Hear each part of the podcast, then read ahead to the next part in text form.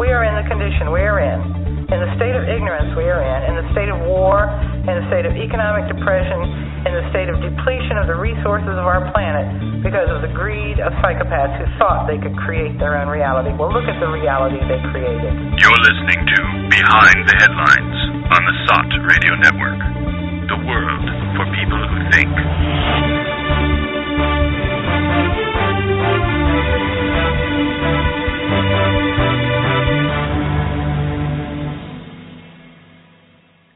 Welcome to Behind the Headlines on the SOTT Radio Network. I'm Joe Quinn, and with me this week, as usual, is Niall Bradley. Hi, everyone. And our special guest is back again this week, uh, the host of one of the hosts of the Truth Perspective on the SOTT Radio, Radio Network, Harrison Koehli. Hi, everybody. Round of applause. Thank you very much. That's for Harrison for turning. Thank you very much. That's for Harrison turning up. Good job, Harrison. It was touch and go there for a while. Hey, but he, Harrison, yeah. aren't you from the shores of Upper Lake Canada? I'm pretty close. Yeah, no, I'm, I'm closer to the shores of uh, to the the southern shores of Middle Lake Canada. Middle. Lake Canada. Do you ever see Relic? uh, taking his bumped into him. Bumped into him a few times. Oh, yeah? Yeah. At the local supermarket. Yep. He's pretty old. He's pretty old, yeah. He sounds old. Everybody knows that. He's, I think he's too old at this stage. Every time he sees Over me, he kind of he, he runs away. He doesn't really like people in general. So Uh, I've never actually had a conversation with him. no, probably best not to.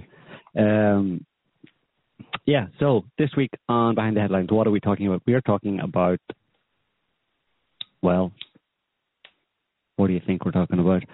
The state of the world, what's going on, all the stuff that actually matters. You know, the stuff that um, should matter to people or actually does involve people and does have a serious impact on people's lives, but probably for most people, it doesn't seem to matter to them. They don't really care very much.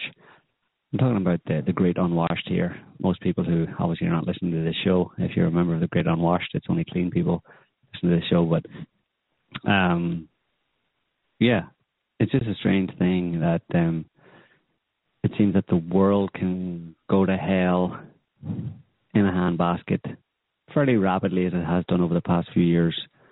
And most people seem content to just carry on as if nothing is happening, as if nothing has really changed. But if you cast your mind back 10, 15 years, let's say pre 9 11, so we're just talking late 90s, uh, and look at the world now compared to then, you'll see that things have changed enormously. You're still able to go to your job, you still have a roof over your head, and you can still feed yourself. But in terms of the planet on which you live and the conditions on that planet, chaos that now reigns compared to then, it's just, it's a different world. It's almost like a different reality, really. But I think because people have been eased into it to a certain degree, all the way along, they've been given plausible narratives to explain it all they tend to be accepting of it, and I, I think they generally think it's it's just the way the world is. It's just normal. It's just and it's the way things have been. And so every day when a new story comes out, it's just more of the same. So it's just normal. Mm. I want to qualify something you said, though. Not contradict you, I'll qualify it a little. It's not allowed to contradict anyway, so you're lucky. Uh, You don't get zero response from people. You often get a response to the individual event or issue. In other words, people are responding to stimuli, but they're not responding to a, co- the coherent bigger picture. hmm Ah, well, not everybody either. I'd say, I mean, you- you'd have to break it up. We can't kind of be be, be black and white about it, I suppose, or, or generalize too much about it. I think there's people like people who listen to the show and people who who read SOTT.net and keep up with that at that level. And then there are people who generally are aware but don't uh, subscribe to the kind of worldview that we do, but are generally aware of things not being cool in the world. And I think they're also a minority. But then uh, further down the line, in the the you know the the lower, let's say, I don't know, I'll put a figure on the lower sixty percent are people who are only vaguely aware of what's going on. Uh, here I'm imagining, and these are people who basically go to their work, their whole life centers around where they live, their family, their job, and going to the pub Mm-hmm. on weekends and getting drunk and come back home and then rinse and repeat week in, week out. And generally don't uh, even pay attention to what's going on in the news. Uh, most people, uh, speaking of kind of my generation and looking at my Facebook friends, my peers, uh, it seems that the thing that, I mean, I don't know if Facebook is a good litmus test, but I suppose it's, it's not a bad one, uh, based on the people that I know, my peers, uh, who are on Facebook, they're not interested. I don't get to talk to them very much, but uh, based on what they're posting on Facebook, they're certainly not interested enough in what's the kind of stuff we're talking about, the, the big picture stuff, to actually post about it on Facebook. Uh, what they post about on Facebook is their home life, their families, their jobs, or their hobbies in, in particular, their, their their pastimes, their leisure activities. You know, uh, a lot of people are into sport. A lot of people spend a lot of men from my generation seem to be some to one extent or another addicted to football, soccer ball, soccer in Europe. Uh, it's probably very similar for people my age uh, and, and older and younger in the US. It seems that sports is extremely important to these people, and every almost every spare spare moment of their of their time is spent focusing on or watching or talking about. Um, so these kind of people fill their lives between yeah, obviously they have most of them will have a job and some kind of family. That takes up quite a lot of time. But all the free time, the rest, the other 20, 30 percent of free time they have seems to be just dedicated to dissociation. Uh, sporting, kind of a lot of people into video games or going and getting drunk. Uh, so, and in a normal world, if nothing else is happening in the world, that might not be so bad.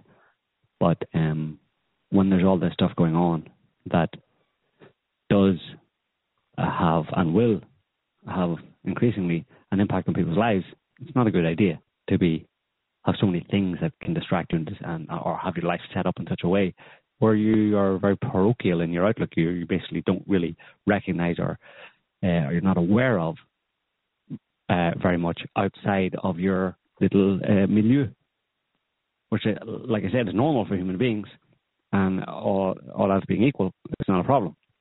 People tend to stay uh, close to where they brought up, or or if they've moved to whatever, they stay within a relatively local small community and they engage with people around them, and that becomes their life, and that's the way it should be. But it's a bad thing when it's used as a as a distraction or something to focus on to the exclusion of serious stuff going on in the world. But then maybe I'm being too idealistic and it's too much to expect people to care about that kind of stuff because it is not really nice. It doesn't. It's not the kind of thing that'll make you feel good or happy or. Uh, yeah, and they'll tell you, well, what can I do? Uh, what can I do as well? You know, yeah, so? Yeah, so what? So, but anyway, that's just uh, that's that's what's wrong with the world. Sooner or later, though, they will have one or the other pulled away from them, their Yeah. food or their sports. Right. Probably both at the same time. Maybe at the very last minute, I think. Yeah, it would be late in the game, late in the match. Late in the match, yeah. a last minute uh, Substitution. upset. Upset. And it all goes pear shaped. Um, yeah, because you think that uh, that kind of a, a life of dissociation and of focusing on your your local community and your local local events and or even more local in terms of family and just close friends or whatever. Uh, certainly that would seem to be useful to the powers that be, as we call them, in the sense of they're quite happy to be doing all of their nefarious deeds um, without anybody paying attention. They probably prefer that most people don't pay attention um, to what they get up to, you know. Of course, there are a significant number of people who do pay attention and they spin the story and manipulate and lie and all that kind of stuff. But uh, I think the majority of people aren't paying attention. Those that are paying attention are being bullshitted by these politicians. And the only thing, the only, the one thing they do want to get most people's attention uh, focused on is periodic kind of terror attacks or traumatic kind of events. Uh, Um, The things that, remi- the things that threaten that right. tiny world that they live in. Yeah, to make them kind of kind of like a primitive defense mechanism or a Pavlovian kind of reaction where they just uh, retreat back into their shell, terrorized type thing. Of course, the the media, mainstream media provides, uh, and mainstream television uh, provides a lot of distraction for these people as well. That's the other thing I didn't mention, uh, in case anybody was wondering. I forgot to mention uh, TV. I mentioned sports, but TV plays a massive uh, part in most people's lives. Where it's not, I don't think it's unreasonable to say that the average person in this world, and this is probably 60, 70%, maybe more, people are getting up, going to going to a, a job, coming home, eating, sitting in front of the TV for the next X number of hours, falling asleep, going to bed, getting up, over do that five days a week.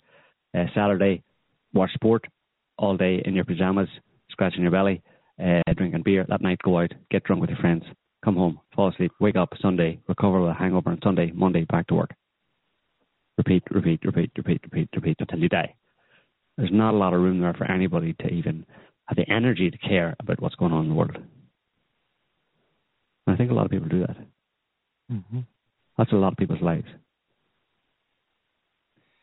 Yeah, it's it's a waste. If I can cast a judgment on it, I mean, I've lived it Mm. briefly. Loved it, mate. Loved it. no, I didn't. I didn't love it. It just never. No. I thought, oh God, am I going to do this just forever? No, Ah. no, no, no. I can't. I, I felt I felt I couldn't be. I don't know. This is where I come back to something we talked about a couple of weeks ago. Differences in people. Um, something happens in the world, and I think we respond differently to those stimuli. The most response you'll get out of people is if you hammer them enough with one particular theme in the media, you'll get maybe a third of them. This is this is something that actually increases the chaos on the planet. Even worse than if those people were just neutral on the sidelines in their parochial world. They will actually feed into it by saying, "Yeah, isn't that awful what X is doing to his people?" Mm-hmm. Tacitly giving their support for the launch of airstrikes or whatever it is, and increasing the chaos, which is actually encroaching on their little parochial world. They don't they don't know that, of course. So in a way, it's worse when they pay any kind of attention, but they only do that when it's been hammered enough for them, Mhm. say over some particular issue. Mhm. So they're only kind of brought out, they're wheeled out almost Uh huh. When there's an opportunity to create more chaos. Yeah. Like if by feeding their brains full of uh, full of lies and nonsense and misinformation. And the TV, the TV programming and movie programming, it just it, uh, it prepares the ground for those responses. Uh, there was an article on SOTT several weeks ago on just how many movies, Hollywood movies, are uh, have their scripts like checked and approved by intelligence, military intelligence, Mm. and they have ratings for the different criteria that they look for in these movies. And they say, oh, well, this one needs a little more, you know, bourrah or whatever. And This and- one's a little un-American. yeah. You don't want any programming to be un-American. I mean, talk about. I mean, that's pretty common for most uh, most people. Um, know that. Um, maybe not a lot of people know what you've just said, but a lot of people, uh, ordinary people in the U.S., seem to have that idea of something being un-American. hmm Um, I wonder, do they realize that that phrase is quite common, uh, but it doesn't have any. Um, Actual meaning. well, no, not that it doesn't have any actual meaning, but it doesn't have any corollaries in other countries around Yeah. the world. There's no such. I mean, you don't hear that's un-British, you know, or un-Irish, or it's not a common phrase that can be transplanted to any other country. There's something about that un-American thing that is, is just uh, Very American. Well, it's very American, yeah. It's, it's yeah, yeah, you know, uh, USA, USA, USA, that kind of thing, and it's um, The British tried to reintroduce it yeah, over a span of some months there, I think coming up to the elections in the UK, they had a lot of articles going out about British values. Our values are under threat. It was never really spelled out under threat by whom or by what, but between the lines, you were supposed to think, oh, by those uh, Islamists, mm-hmm. but they wouldn't quite say it. They were trying to anchor it as if it had a basis, a concrete center of a gravity uh, mm-hmm. of its own. Well, to be British, to have British values. Well, what what are they?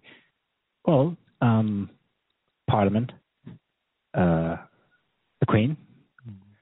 Uh, you know, they would then struggle when when you, uh, but they just talk as if there were these things that had mm. some basis, and everyone agrees, right? You, you don't yeah. want to be against British values, no, right? Can no. be unpatriotic. What about? But no, I yeah. point taken. It doesn't anchor like no, in like America. Everyone would say, "Yeah, I know what you're talking about." Yeah, yeah. It's un-American, you know. It's um, as if there's um, some set of values that uh, that actually define what American is, and that are exclusively American. Yeah. I mean, what about talking about saying, "Oh, that's that's not human"? And how about broadening the, the perspective a bit? Because well, you can't do that, of course, because America, Americanism, the American empire is founded on American interests, which are to a large extent exclusively American.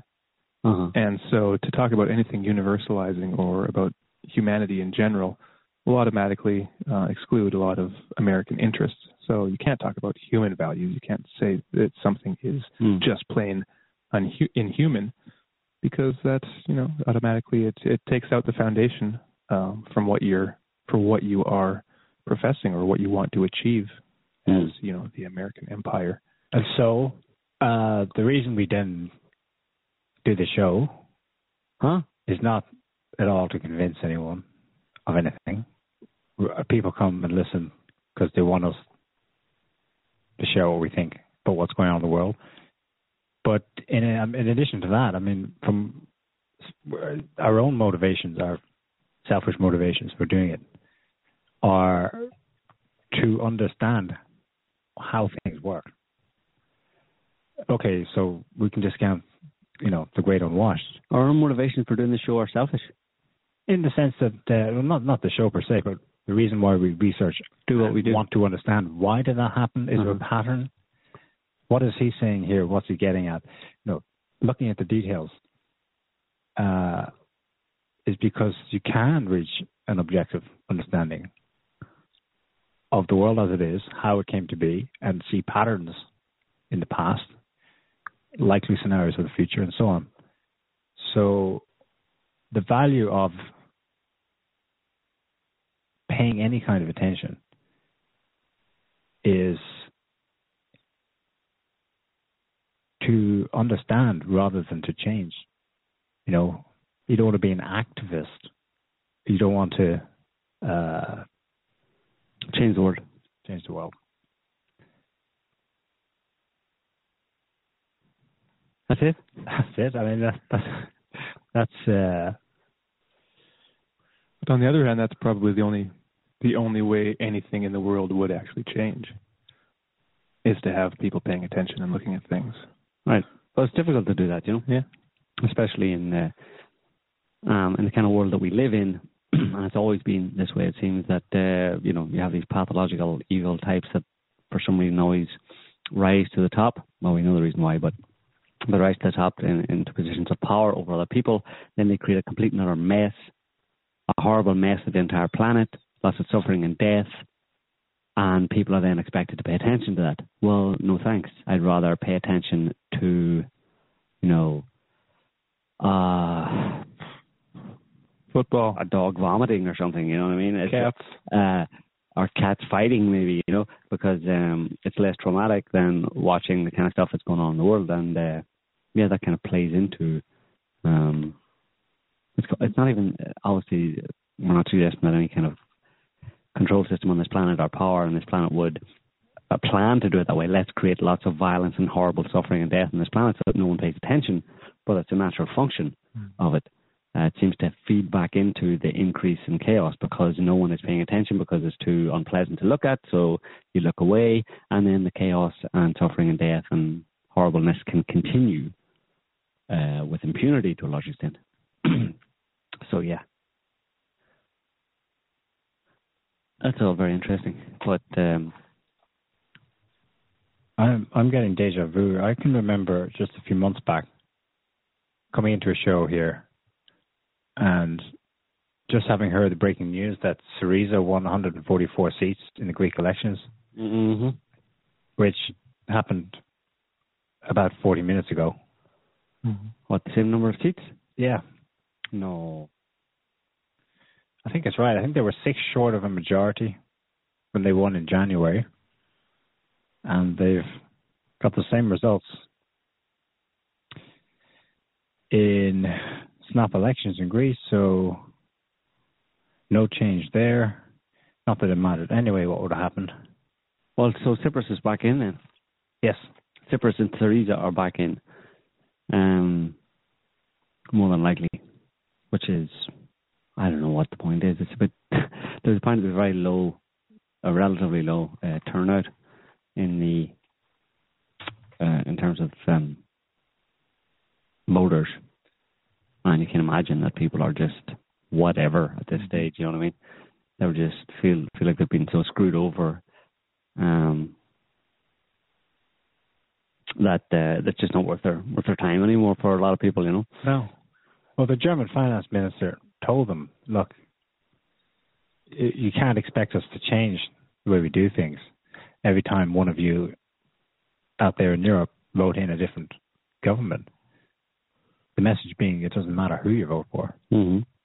You're a part of a big, This is the way it's going to be. not the EU collective, the EU board collective, controlled by the central hive mind, and you can't have any one The whole point of a board collective is that they all they all uh, do the same thing, right? They all walk in the same way. They all follow the same script over and over again.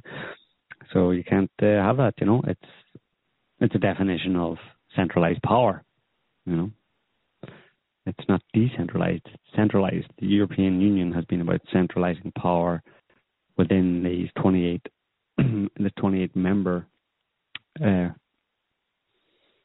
fraternity, um, and the big, the biggest and strongest nation states, Germany in particular, uh, calls the shots. They have the most money, they have the most clout, so they tell all the other smaller countries what to do. And if you don't like it, tough, you signed up. You didn't read the small print when you signed up? Sorry, you should have. Did you not get the memo? The whole point of this whole EU thing was to take away all of your sovereignty. Yeah, sure, we talked about, you know, you know, community values and uh, European community values of, of um, you know, open borders and, and sharing of, of culture and sharing of trade and sharing of economics. That all that was the selling point. But it shouldn't have taken too much smarts to realize that uh, a plan to take 28 formerly sovereign independent countries and join them all together, where by definition there would be uh, a hierarchy based on economic weight and, and, and size of a country. Uh, and that obviously in a hierarchy there's going to be people- at the top and people at the bottom, and the ones at the bottom get told what to do. Basically, you're losing power and sovereignty. You're, I mean, you're giving up your sovereignty. I mean, it's not. It's it's a no-brainer. You give up your, up your sovereignty sovereignty to a large extent to join the EU. So uh, you take what comes with that. Of course, they're only kind of pulling the veil back now, you know, to a certain extent. Uh, particularly since 2008 with the whole economic crisis and all that kind of business. But it's become clear to a lot of, uh, particularly the smaller, but not even the smaller ones like Spain as well. Spain, Portugal, Ireland, Greece, Italy, um, and the and the eastern, the newer Eastern European states. It's become clear to them since 2008 in the so-called financial crisis that what they have effectively sacrificed by joining the EU, and it was a bit. Uh, but once you're in, that's it. You've given up. This is what Greece found out uh, a couple of months ago. You know, once you've sold your soul essentially and given up and taken on the euro, taken on economic, uh, uh, uh, joined the monetary union, taking the euro as your currency, well then you're basically owned, lock, stock, and barrel, and there is no way out. So why are we talking about the EU again? Because uh, the Greeks just held elections. That's right. And that's why people, so the Greeks saw a couple of months ago that they were screwed basically. They had no sovereignty, they had no power, no control. in the home supposedly, or the country that gave the world democracy, uh, democracy was exposed. And Europe, its name. And Europe's name. You, the uh, democracy and Europe was exposed as a fascist sham. And now they're expected to go and vote again using the same democratic principles within the EU and expect that what something different is going to happen this time. I mean, I'm surprised anybody went out to vote. It'd be interesting to get, the numbers of people who went out to vote because it'll give you a good idea of who was actually clued in and like Mhm. the percentage of the Greek population who who have a clue and Compare it to the elections earlier in the year. and the idealists, the, the hope, hopeless idealists who still go out to vote. Um, really, I mean, why why wouldn't people just walk away from the, that at this stage? Just go, look, I don't care. You've made it very clear in the past few months to us, the Greek people, that what we say and what we want does not matter at all. So why do we vote? Just go ahead and do your thing. Do your kind of like, you know, power broking kind of manipulation behind the scenes, backroom deals, whatever. Go ahead. You've been doing them all along. You want us to rubber stamp your your your faux democracy bullshit? I mean, really? I mean, we all saw that you. This is basically a kind of mafia organization, and there's no democracy in a mafia. And so there you go. I think that's it. They want they want people's permission. Permission to what? To continue to. Yeah, to do what they do. That's why the West uses democracy as a vehicle for totalitarianism, which is what it's tending towards. Democracy is, is the ideal they've ended up with after sieving through all the other various ways of working in totalitarianism. Democracy is perfect because you can periodically just check in for their permission to carry on. Yeah, of course, it's under the guise of offering them a change of You're not getting policy, but people vote in the party to change, and they get the policies that were the same before, only usually You're not a getting. factor of two worse. You're not getting the permission to be corrupt. What you want is them to rubber stamp your corruption as legitimate democracy or as some kind of, uh, you know, you want them to, to provide the people, the vote from the people to provide a veneer of legitimacy to an otherwise absolutely illegitimate Yeah, uh, humanitarian wars, austerity, which is theft and you know killing people. We want you to say yes, we can. Okay, thank you. We will now carry out those policies on your behalf. without telling you. By t- while telling you that we're going to do something else. Yeah. Yeah. So uh, yeah, they got 55% actually. Or sorry, 55% of Greeks voted. So only a little more than half the population actually voted, or half the electorate actually went out to vote. Um, Golden Dawn came third, and they increased their uh, parliamentary seats by two to 19 seats Hmm. from uh, January. Uh, Syriza was first with 145 seats, and last January they got 149. They've actually dropped four Dropped seats. Okay. since last since they were actually elected in January.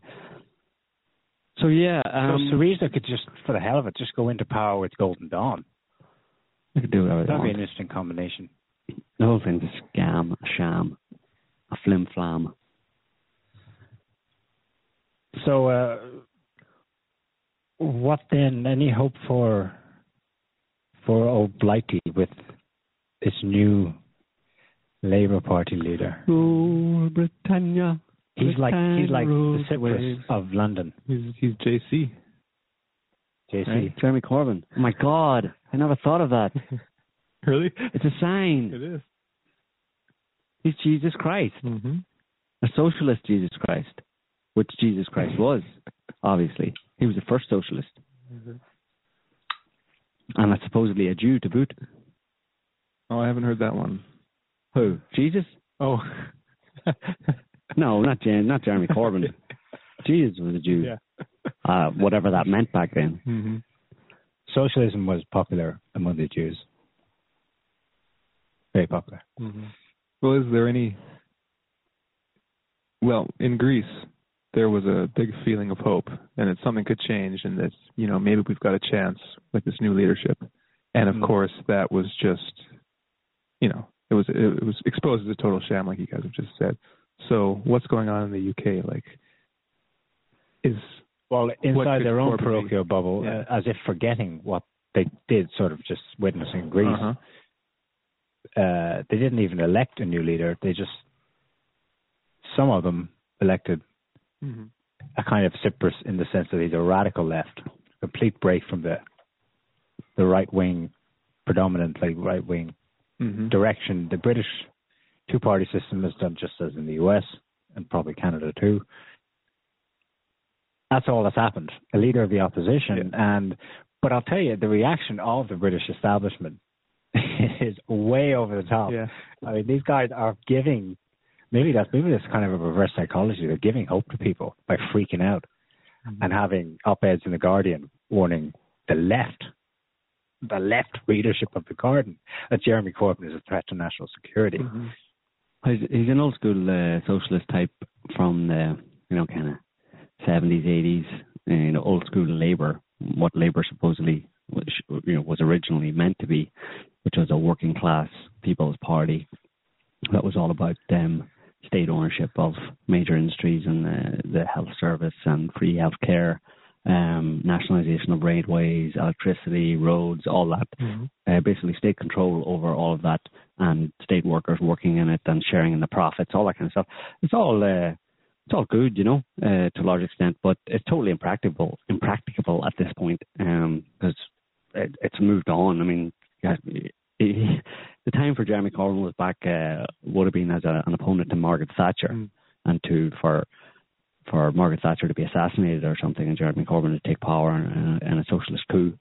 Does that exist, a socialist coup? and uh, and and to impose all of that on, at the time, you know, but that would have never ha- never happened because um, you're talking about a, a hierarchical structure here in the UK and on the planet essentially, and they feed all of the wealth upwards. And socialism is essentially largely the opposite of that, you know. So the people really in control of the UK and other countries obviously will never have allowed that to happen. Mm-hmm. Um, but it's interesting in the sense of it's uh, the election of Corbyn as the Labour Party leader, who will therefore contest the next general election, possibly be prime minister in 2020, mm. when everybody on the planet will be more or less dead. Uh, well, we don't know, but you know it could happen. You never know. Um, it's interesting that there's so much support for him, basically from. I kind of get the impression that it's from across the, the spectrum. You know, even there's a lot of uh, kind of lefty British kind of type people, a lot of Labour supporters, and uh, a lot of um, Labour Party left Labour Party supporters. I mean, Tony Blair was supposedly a, a lefty, but he destroyed the values on the overturned and reversed the values of the Labour Party and made made it more like a right wing fascist warmongering kind of a party. So a lot of people through those Blair years, and because of Tony Blair himself being the Antichrist, um, didn't look good to a lot of people and made a lot of Labour Party supporters or voters uh, unhappy. So there's a lot of support for going back to traditional Labour Party left values. Um, so I think a significant major, a significant percentage, and possibly even a majority of the British electorate would prefer to see Jeremy Corbyn as Prime Minister than, for example, David Cameron of the Conservative Party, mm-hmm. uh, who is Prime Minister at the moment. But it's all a bit. Um, I mean, you look at Corbyn and he's just he he looks apart as well. I mean, he's he's not exactly statesman-like. He's got uh, the open he, shirt button. He won't. He, he he has an allergic reaction to ties mm-hmm. or suits of any significant uh, sartorial uh, significance. Um, he prefers the tweed jacket and the pants or shorts. He has a beard. He has a beard. He's a beardy. He's a bit of a hipster, and he sympathises with with terrorists, with other beardy, beardy Muslim types. Mm-hmm. Yeah. Well, the beard marks him out as a Definitely. as a socialist Muslim um, terrorist. So, um, yeah, it's kind of strange in the sense that it's interesting that there's a lot of support for that, which is a reaction largely against the warmongering bullshit, slimy, pusillanimous, manipulative nonsense that uh, have been forced down the throats of the British population for for up, going back to really 97 now since Tony Blair, since he became basically right turned the Labour Party into a right wing since 1979. Well, but particularly since uh, 97, because 97 was Tony Blair when Tony Blair was elected, and people thought this was a swing back to Labour, but it wasn't. It was a swing to the right and warmongering and destruction of the National Health Service and destruction of the effectively of the welfare state uh, and uh, privatisation of a lot of um, infrastructure in the UK. Um, so particularly since then, people have been, uh, uh, you know, particularly leftists have been unhappy. Um, and you went from Blair straight into a, a conservative um, dominated government that, that, we have today. Um, so I think it's those. How long is that? 18 years. Is that 18 years? Mm-hmm. Jesus Christ. 18 years of warmongering in the UK, and people have finally had enough, and it's uh, a reaction against that. Um, but it's too little, too late, and I think it's kind of the wrong person, really. You know, you would need someone. Corbyn can't come out as this hardcore socialist. I'm going to change everything around, and you know, people might want that; it would be a good thing, but he cannot run on that kind of a ticket. Uh, he said he has no intentions of taking Britain out of NATO, of no. not invading Syria, of etc. etc. Maybe he's saying some well, of these things because it's politics. He's been hard. He's been down on the Syrian business. He said quite clearly that you know bombing Syria isn't a isn't a good idea. And he's talked about. Uh, well, there's different noises coming out of him now. Mm. Maybe not him, but well, it depends, you know. But he, um, I think what would be required of someone to turn around British politics, turn it away from the long, the many years, many decades of of a, of a of British politics. Uh, to turn it around, turned away from that, you would need someone of more political stature, not some kind of backbencher socialist guy who likes to wear, uh, you know, dodgy suits and talk about banning nuclear weapons and stuff like that. He's a peacenik, uh, or at least that's his profile. Uh, a man of the people type thing. He can't just be a man of the people. He has to be a statesman who, behind the scenes, is a man of the people. Someone more like Putin, basically. Someone who knows the system, has the connections, can work within the system, has been brought up through the system. Corbyn all, all along has been someone who has tacitly rejected the system and tried to, you know, st- stay out of it essentially. No cronyism, no kind of, uh, you know, no pandering to the snobby British elite and all that kind of stuff. But he would have had to have done that and ingratiated himself into those circles, and then from within there to to gather allies, allies mm-hmm. and effectively stage a kind of a coup from within. Yeah. Using a lot of those Yeah. resources, you can't do it from the bottom, from T boy basically. once they, And- once they know your your your cards. yeah, and he's he's exposed So he's he's a populare, but he's no Caesar. you know, Yeah, every once in a while you might get someone who comes into a position of power like that who does prove to have certain good leadership capabilities or talents and may even prove him or herself to be someone that could be a good leader. But when they when those qualities show themselves and if that person is not already like you're saying a part of that system and ha- hasn't made um, great uh, strides within that community, uh-huh. then they're marked out at that point, Mhm. and then they're taken out. So Yeah. That's even if you've got all the makings of a good leader, if you're a good person, even if you've got all the all the possibilities, all the potentials for strategy or whatever, if you don't already have it, Uh-huh. then you're not going to get it. No, exactly. You're not going to. The door's going to be closed on you. I mean, he talked about taking. Uh, he's made. Um, there's a nuclear submarine program, uh, which is uh, it's based. I think it's based up in Scotland. Actually, so this ties into the Scottish independence to a certain extent. But uh, Corbyn has been. He's been a lifelong anti-nuclear weapons campaigner, and so obviously he brings that to his position right now, and um, he's been talking about, or in the past anyway, he has talked about ending uh, the British nuclear submarine program uh, as, a, as a way to kind of scaling down or scaling back nuclear proliferation and the threat of nuclear war. So, I mean, that in itself highlights him or uh, kind of uh, marks him out as an idealist, uh, a kind of somewhat unrealistic, uh, or having an unrealistic view of the situation. But it's interesting because a senior, apparently a senior, an unnamed senior general in the British military has threatened that a government headed by Corbyn would face a mutiny if he ended the nuclear submarine program. The generals, yeah. Uh, an unnamed British general has said that. They basically said that, uh, that that they would stage a military coup. That would be great. I would love to see that a military coup in the UK. But he said that the, he would say, he would face mass resignations at all levels within the military if he took any any steps towards dismantling or scaling back the important, uh, the crucial aspects, as the military see it, of the mili- of the British military, uh, specifically funding for British military's Trident submarines, or if he were to leave NATO, they would have a opportunity. He said the general staff would not allow a prime minister to jeopardize the security of this country. I should be reading this in a posh English accent, shouldn't I? And I think people, I don't do this posh English. Go on, do it, do it. would use whatever means possible, fair or foul, to prevent that. So, an interesting point there fair or foul. Uh, he would use whatever means possible, fair or foul, to prevent uh, such a smelly man as Jeremy Corbyn from destroying the great British military. I can go you one better.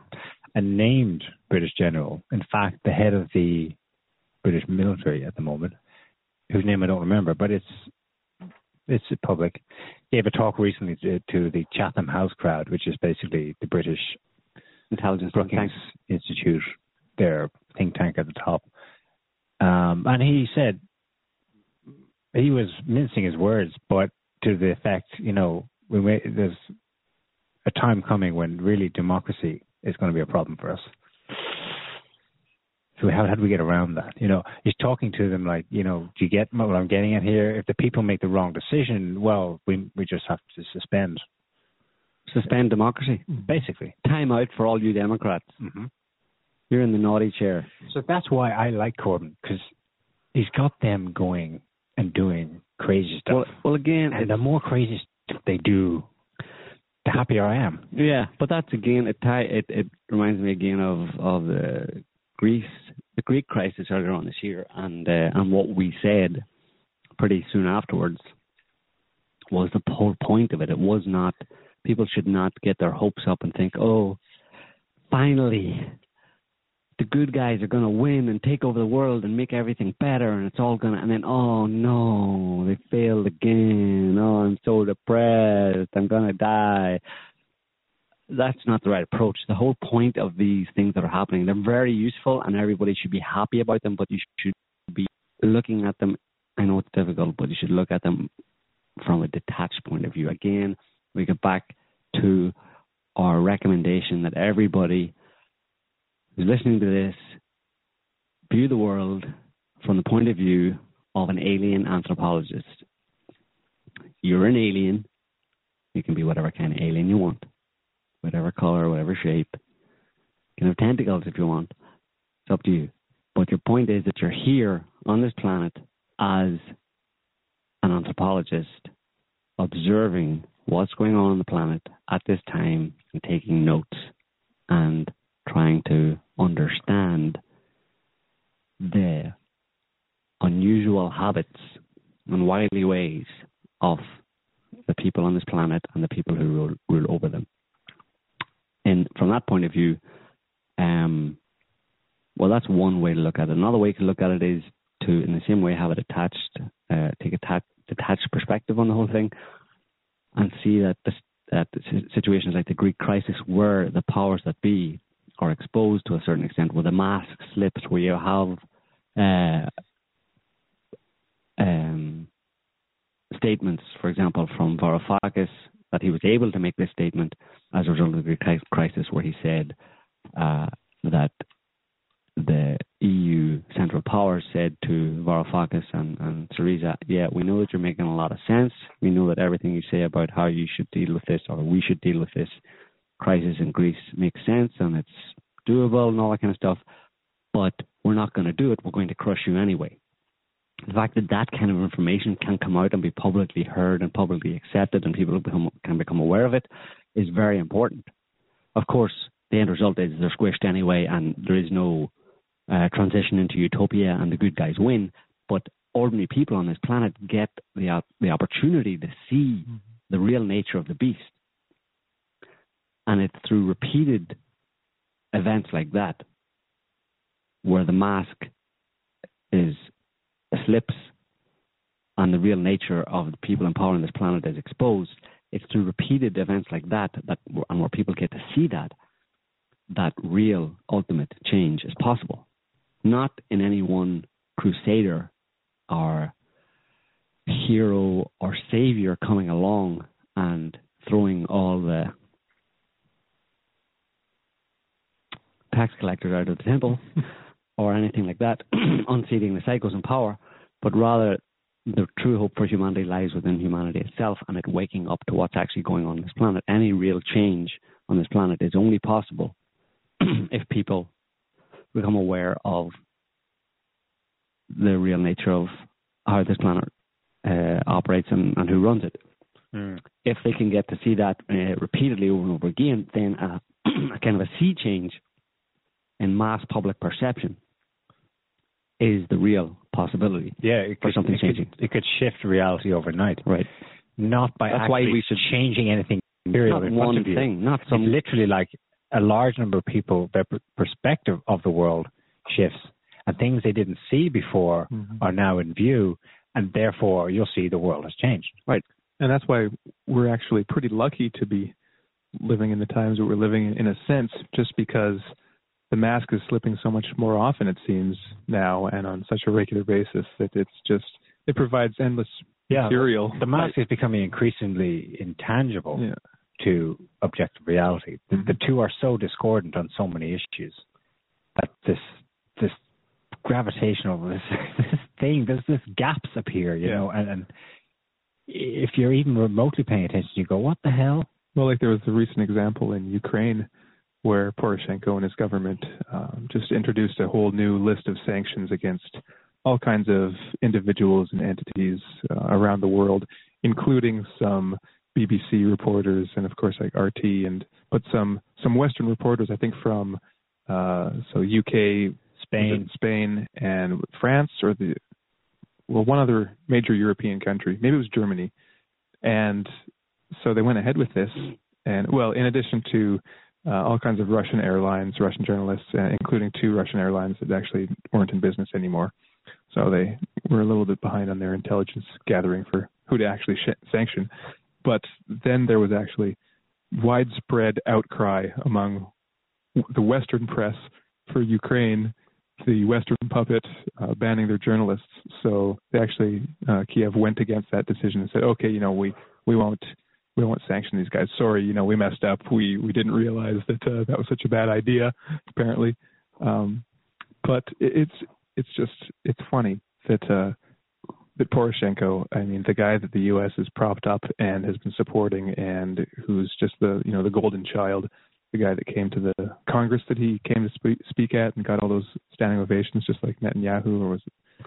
And, yeah, yeah, and and this guy's banning Western journalists and uh, so of course, so he he went against it and said, you know, oops, sorry.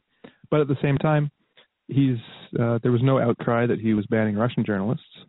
At least no outcry from those Western institutions. Of course, if you live anywhere else in the world or check check your news from any other source, you'll see that's what's happening, and that it's just as bad to be banning the Russian journalists as it is a British journalist. Huh.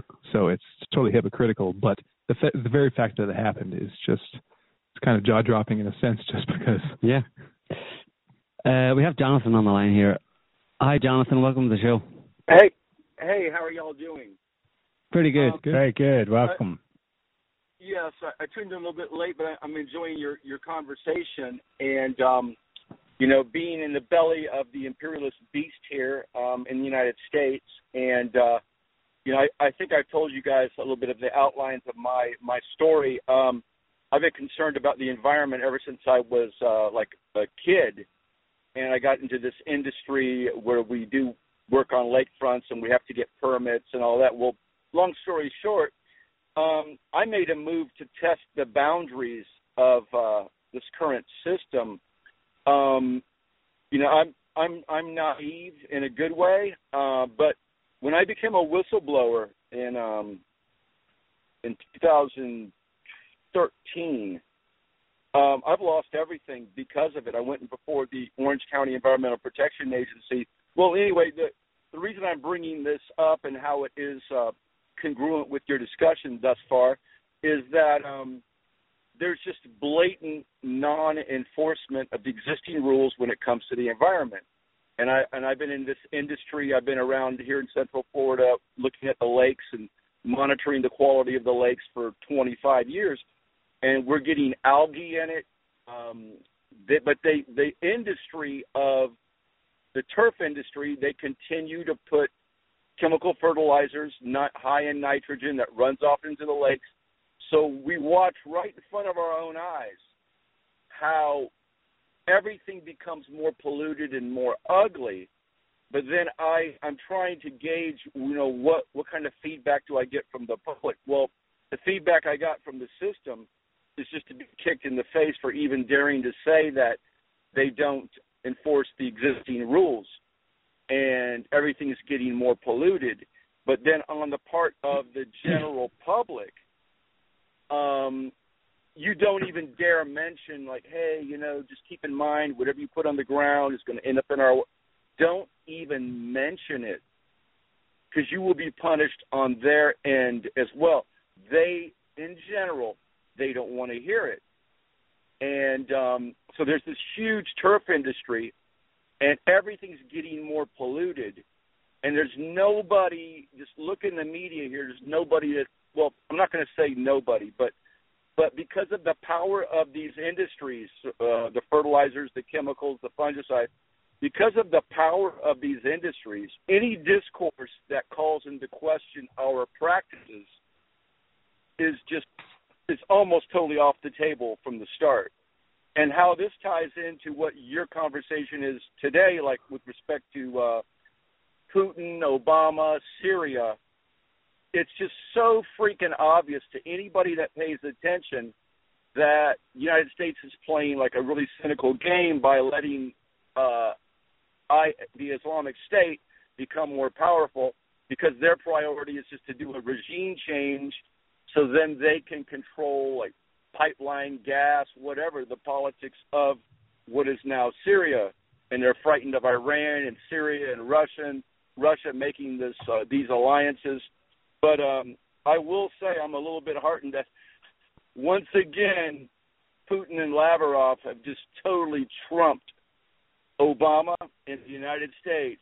They they have pushed them into the corner to where if they totally like re- insist on regime change and letting the and letting all kinds of chaos and tumult ensue after the regime change because a Sunni government that's tied to Al Nusra and, and IS and all that Daesh, all of that will just totally blow up. There'll be slaughters. There'll be total instability.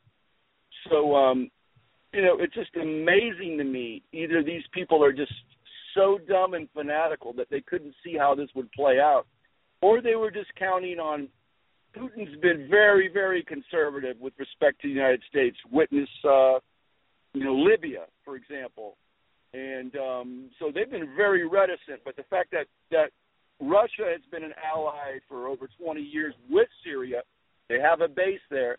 All of these people's rhetoric, you know, that somehow it's illegitimate for Putin to be helping bolster the uh, Assad government it's just so freaking like totally off the chart insane.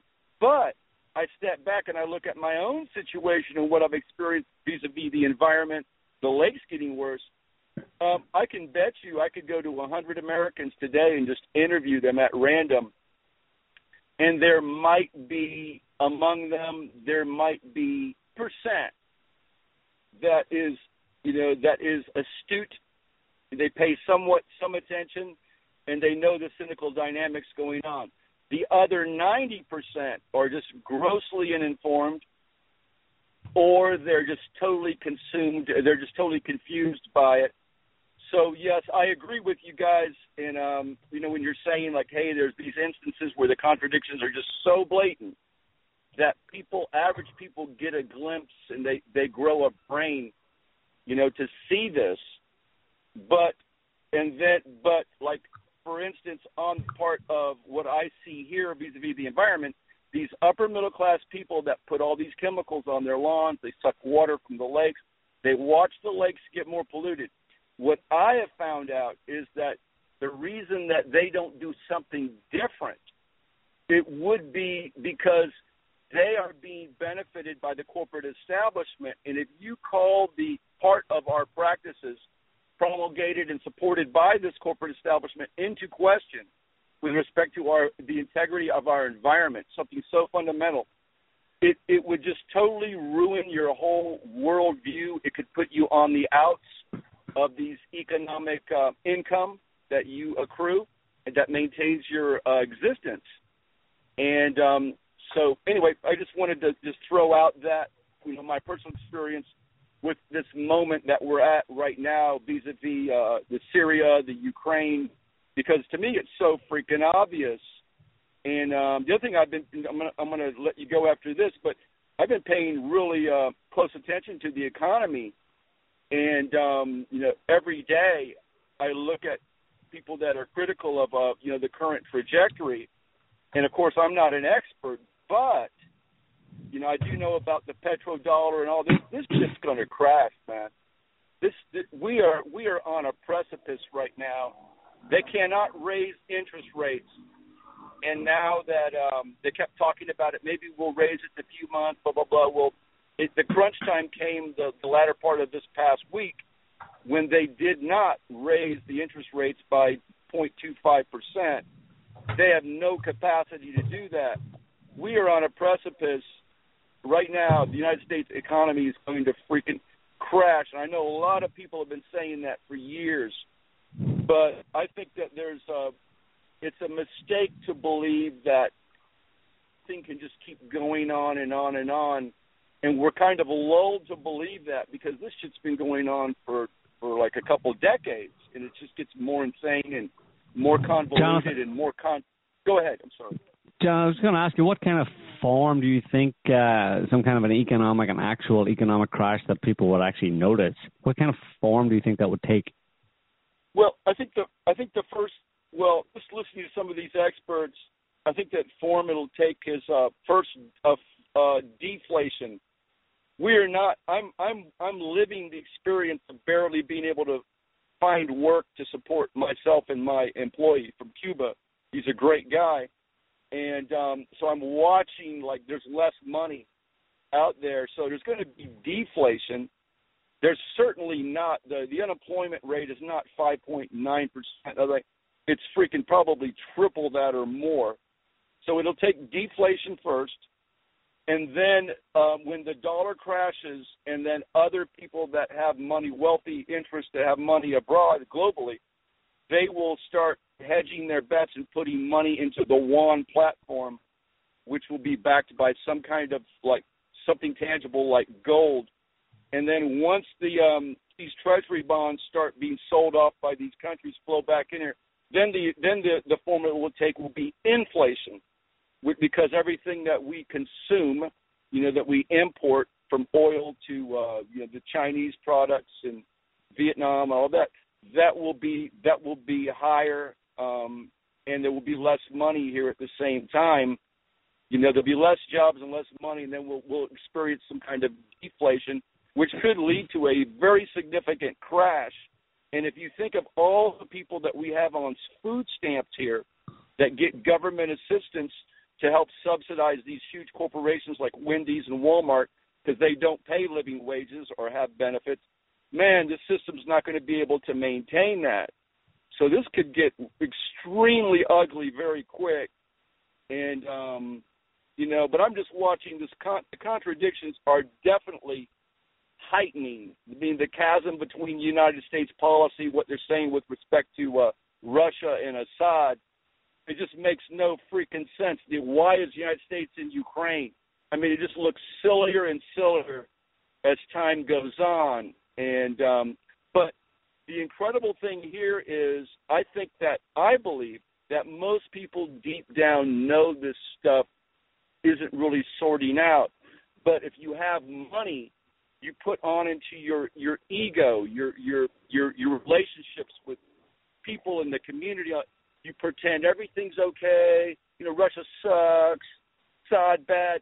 You say all that, but really deep down, you really you really know that this is a house of cards that's going to crash and but you just will not come and admit that because you have enough money you have air conditioning you have vacations you have access to doctors but when shit gets really bad that's when people's uh, on the surface ego beliefs that they discuss with their friends and families and so forth that will be a huge transition and people will become more reflective and more critical. But um, I believe that until people really get hungry, literally hungry, that we and there's food stamps and all of that.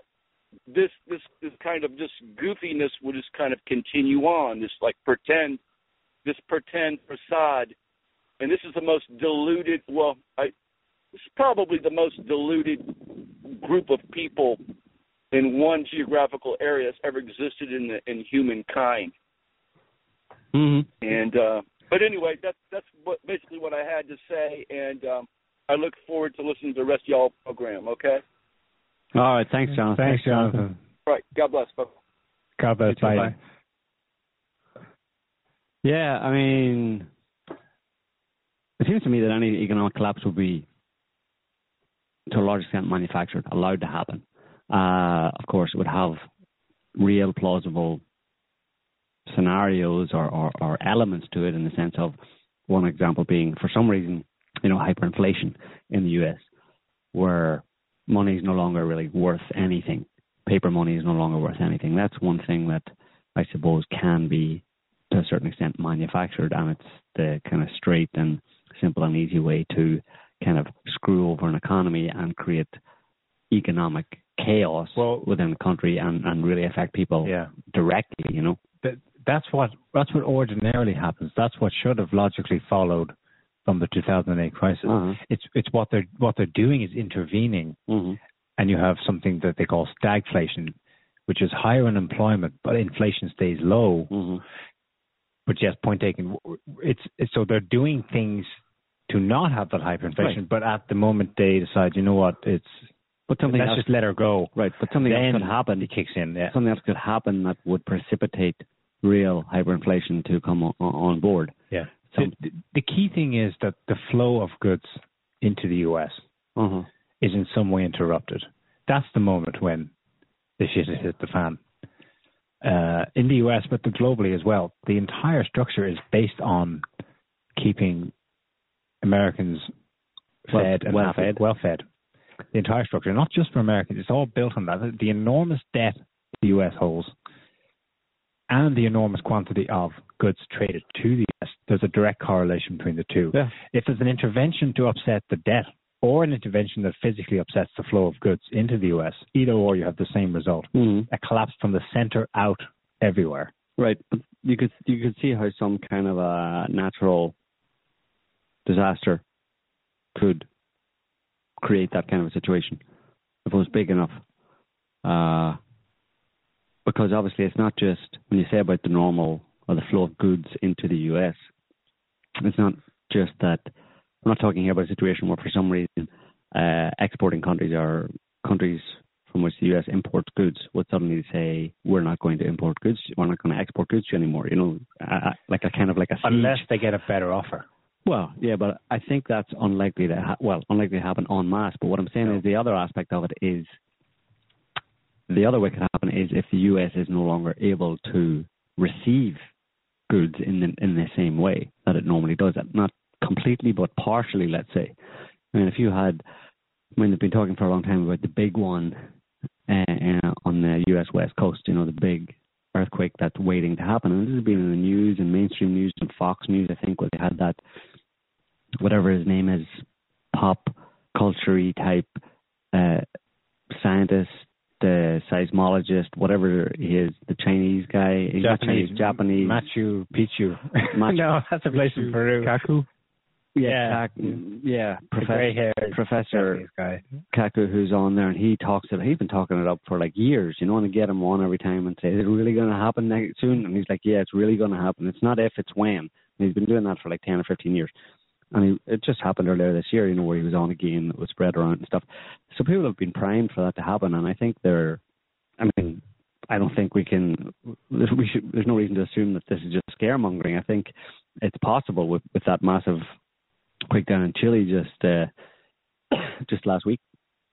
Um, it's possible that that that could happen, and if it was big enough, if you had a big enough kind of uh, quake, for example, in California, California is the most, the biggest economy, the biggest state uh, economy in the U.S. Uh, it produces it's, California's economy is the biggest uh, of all the states in the U.S. Um, so if that kind of tanked and went down, and California was no longer able, the infrastructure in California was temporarily prevented from actually processing imports or the flow of goods into California. You know, something obviously that wouldn't affect all of America. It's only California. Kind of thing could have a, could have a kind of a a domino effect to a certain extent. You know, where that would that would push this whatever it is over the edge and lead to something like hyperinflation. You get the impression that it would take something like that that would then be used to either you know let the whole thing just fall apart or that it would in actuality cause these kind of the snowball effect or a ripple on effect where suddenly confidence was lost you know? I mean an awful lot of what happens in this planet seems to be governed by sentiment. Uh, they talk about market sentiment what the markets think as if How are the markets feeling today? how are the markets reacting to this today? Well, I just talked to one of the markets and he was really pissed off. He was really depressed. He was hitting the bottle and it's not looking good for that economy as a result. Oh, right. Uh, You know, uh, but it, it, it does to a certain extent seem to be uh, influenced, you know, the whole global economy is influenced by, by what they call the markets and sentiment within the markets. And this is obviously behind this word markets is this phrase market sentiment is actual people or more likely corporations uh, hedge fund managers The market is happy when Wall Street hedge funds are happy. right. When wall street's happy and wall street wouldn't be happy if california's uh, economy took a major hit. Uh, you know wall street uh, would you know the index would probably take a significant drop uh, sentiment again. You know, people are jittery. You know, investors, hedge fund managers, foreign and and domestic. You know, importers, exporters. Are we going to get paid? All this kind of stuff. You know, all this. uh, You know, sentiment would would jittery sentiment or nervousness would suddenly uh, could could have this effect. You know, where it would uh, snowball and. It may not be good, and uh, of course, any another economy can survive something like that, you know.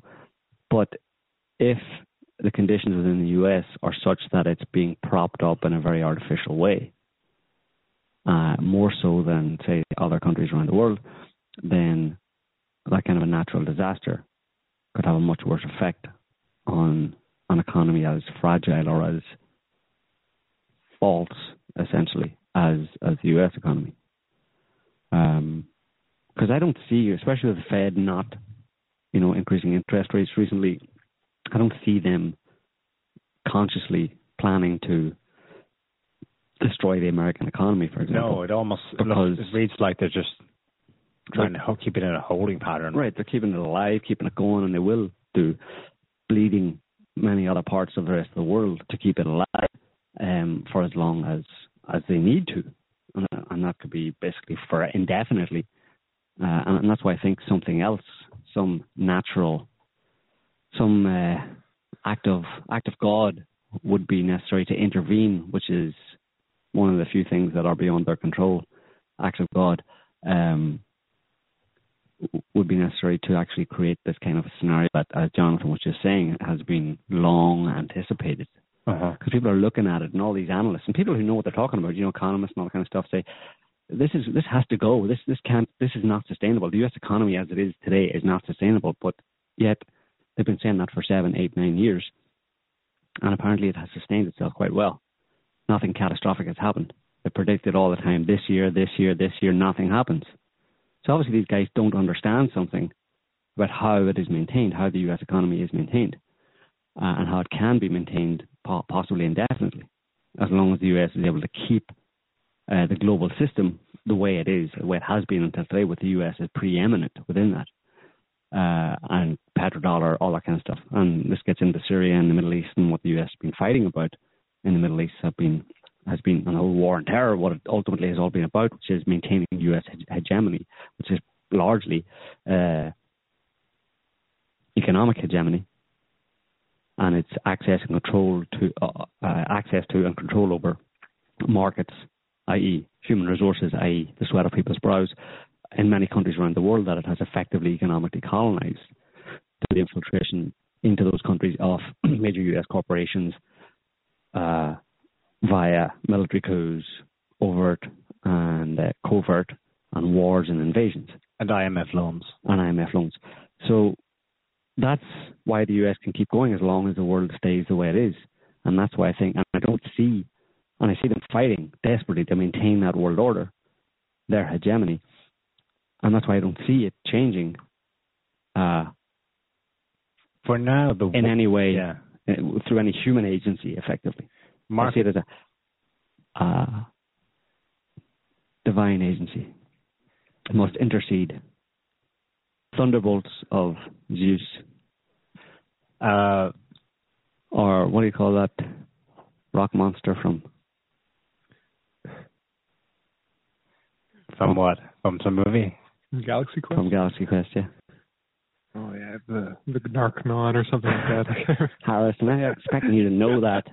You're a pop culture sci-fi. No, but I wouldn't expert. sit around waiting for the big one. I mean, look what's going on in California right now. Oh. Um, the latest are that just from two fires, there have been, I think there are a hundred active wildfires right now. Just two of them have forced 23,000 people to evacuate. I think one valley fire, where's that near? Somewhere in Northern California has consumed like 1,500 homes. 1,500 Valley Girls homes. Valley Girls homes. Oh my God! Oh, Valley, Valley, the Valley. Oh, there's many valleys in California. You shouldn't joke about it. It's not nice. But it's it's insane. The people are reporting. What was this report we saw where firefighters said they don't understand how it's spreading? Like yeah, it wasn't acting like a normal fire. It it started. We're looking around a hut, basically a little wooden shed, as the origin of the fire. This was after it had covered you know 100 square miles or something, and they, were, they had uh, they were going back to the beginning that they had put out, you know, to see uh, why it had started and um, they couldn't understand why it started, how it started, and also the the speed with which it spread. That was acting in a way that fires don't normally act. Um, of course, you know we, have talked about a little bit about that in the in the past and the changing environment on this planet, the kind of electrification, effectively, of um, on the planet, mm. a higher charge effectively on the planet, and how that, I mean, it's almost like a new science as to how that may affect fires and the action of fires and other natural uh, elements or phenomena on the planet, you know. Uh, but obviously, it is changing it in some way because if you haven't noticed, the weather has gone bazonkers over the past X number of years. You know, there was a tornado. Tornadoes the new normal. Tornadoes the new like rain in England kind of thing. It's like England is, you know, historically known for its green, lush hills and valleys and uh, uh, sheep and sheeple. So sheeple. But I mean, really, I oh, I mean, we know. I know because unfortunately, I was exposed to uh, British uh, culture um, a lot when I was growing up, and you know I watched the weather, I watched the news, uh, and obviously uh, in Ireland as well. And until I was until a few years ago, uh, I had never heard of a tornado in the UK or in Ireland. You know, Uh, but starting about four, maybe four or five years ago, max, tornadoes started popping up in the UK, and there was one just last week in Sussex. They called it huge. It was 50 meters wide. Doesn't sound like a very big one, but it's fairly big as far as tornadoes go, 50 meters. Uh, certainly for in a place where historically they don't happen. That's just one example of the fact that clearly, clearly, the environment on this planet is changing, and the climate is changing with it. And I mean, environment, climate, are tornadoes included in that? I suppose. Well, climate, climate's the weather, right? We need a new term to describe these things: fires, tornadoes, uh, Fire nados. earthquakes, quake fire tornadoes, fire tornadoes that produce earthquakes. There was a fire sharks. outside LA two days ago. Started during a storm that gave downtown LA its heaviest ever single day rainfall, which beat the record set last month. so the heaviest ever rain was last month, and it was beaten four weeks later by a storm that drenched LA. And a lightning strike from the same storm started a raging wildfire outside Uh-huh. All in one go. Um, is this, but this is just kind of, just go back to California. So this kind of incremental devastation has the state governor Jerry Brown getting up before the press last week. He's on his way out, so he can maybe stay, say some things you know are in impolitic, i.e., they might cause a panic. But he's saying we're looking at a migrant crisis right here in California. He kind of doffed his hat to the trumped up excuse the pun, Mexican immigration crisis that would, of course, affect California being next to Mexico. But he specifically said that the migration crisis for California is that all these people are coming up from the south. And also, there's displaced people within California caused by climate change, and that's going to increase in a massive scale in the very near future. Now, he was doing all this within the context of man-made global warming, caused climate change, yada yada yada. But but he's he might be brainwashed by that CO2 propaganda, but he's he's saying what he's saying based on what he's seeing. The weather has gone mental, you know. Well, people have gone mental as well. Everything's gone mental. It's only normal. Um, just the whole the situation with um, Russia, U.S., two tribes go to war. You know, Cold War revisited. Cold War Part Two. This time it's personal. Uh, and the way that has evolved and the effect that that uh, what that has been used for effectively i'm always torn between thinking or concluding that this really is just the us uh, the washington power broker nut jobs terrified of russia kicking them off the perch kicking the americans off the perch and or or whether it's kind of premeditated. You know, so what I'm questioning here is the insanity with which uh, the U.S. government, Washington, etc., are pursuing Russia and trying to push Russia back and defame Russia and turn everybody in the world against Russia. Uh, if they, specifically in Europe, if if they're really doing that because they believe Russia is such a threat, or if they're capitalizing on that, they see that they can do that. So what I'm saying is they don't necessarily, they don't really believe that Russia is such a threat. They know that when Putin and Lavrov and, and the Russian government repeatedly say, listen, we just want to do business here. We're not a threat to anybody. We're not going to invade anywhere. Uh, that the Americans know that that's true. Um, although that in itself could be seen as a threat to the Americans. Russia just doing simple business and making friends with people, because that might take away uh, some of America's uh, control over. Well, it, it certain does. countries. It, it threatens the, the flow of spice to the center, Right. But which, which brings their collapse closer. right. Um, although does it? You know, does it bring the collapse closer? I don't know. I suppose it does. What we've just been saying. But the result of it as well is that they are, you know, when you look at the EU countries getting totally on board with this, you know, um, European, particularly Western, but also Eastern, you know, former Soviet states in the EU now, and and you know, France, Germany, most EU nations are all all got on board with uh, this anti-Russian propaganda over the past year, based on the trumped-up charge of uh, primarily um, Russia annexed Crimea. Now, I don't think any of them actually believe that.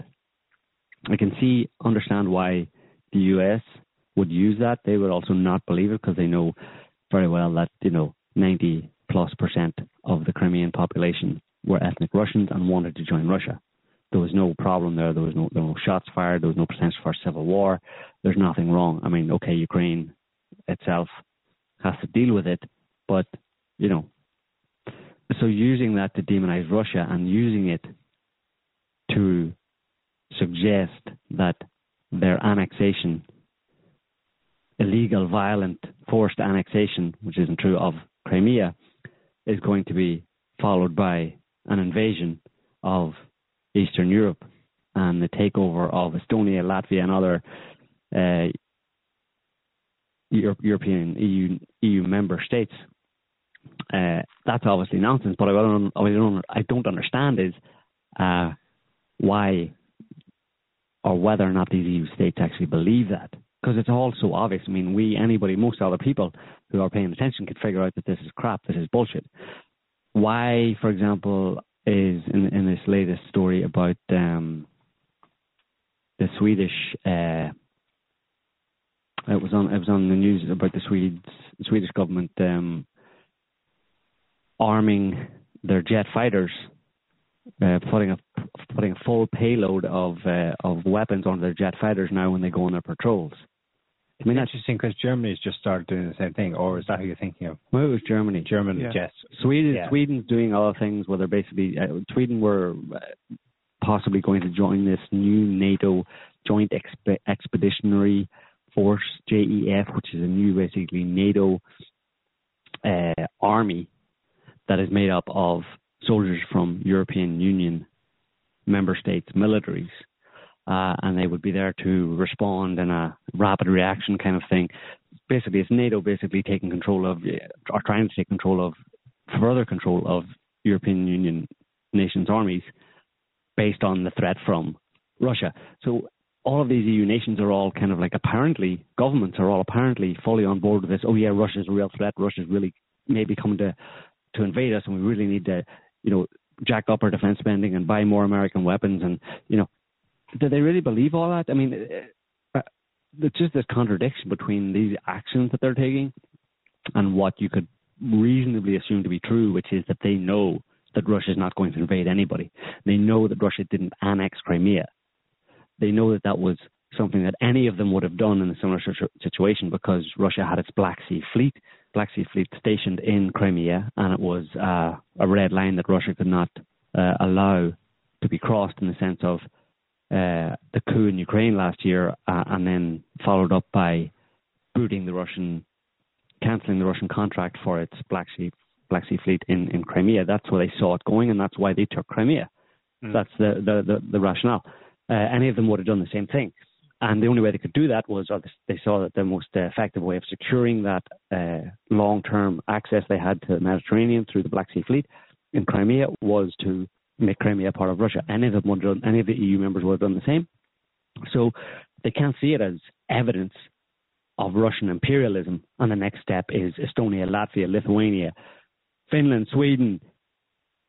Then we take Berlin. You know, I mean, none of them can believe that because unless Yeah. they're completely insane, I don't think they are. So, but why are they acting as if they are, as if they do believe that, as if there is this real British tabloid, Putin killed my baby and now he's coming for my granny, you know?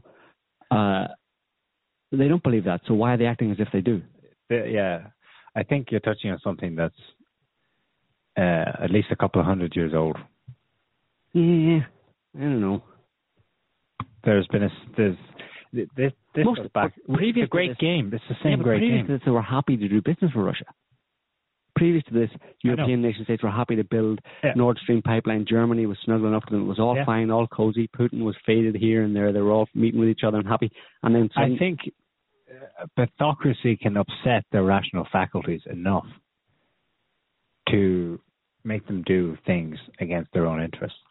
It's a bit like a virus or a parasite in someone's mind beginning to exert control over it Yeah. against its own interests. I think this is something that ultimately it can only be answered at a higher level because it goes through many generations. This east-west thing. yeah, but I don't know. I think I see you've, you've hit the Yeah. crux of the issue, and how can we understand this rationally here and now? Well, the other explanation But- is blackmail. Mm-hmm. That the NSA was activated and say, okay, it's time NSA to pull out all those pictures of uh, Angela Merkel uh, with uh, Uh-huh. with that uh, other yeah.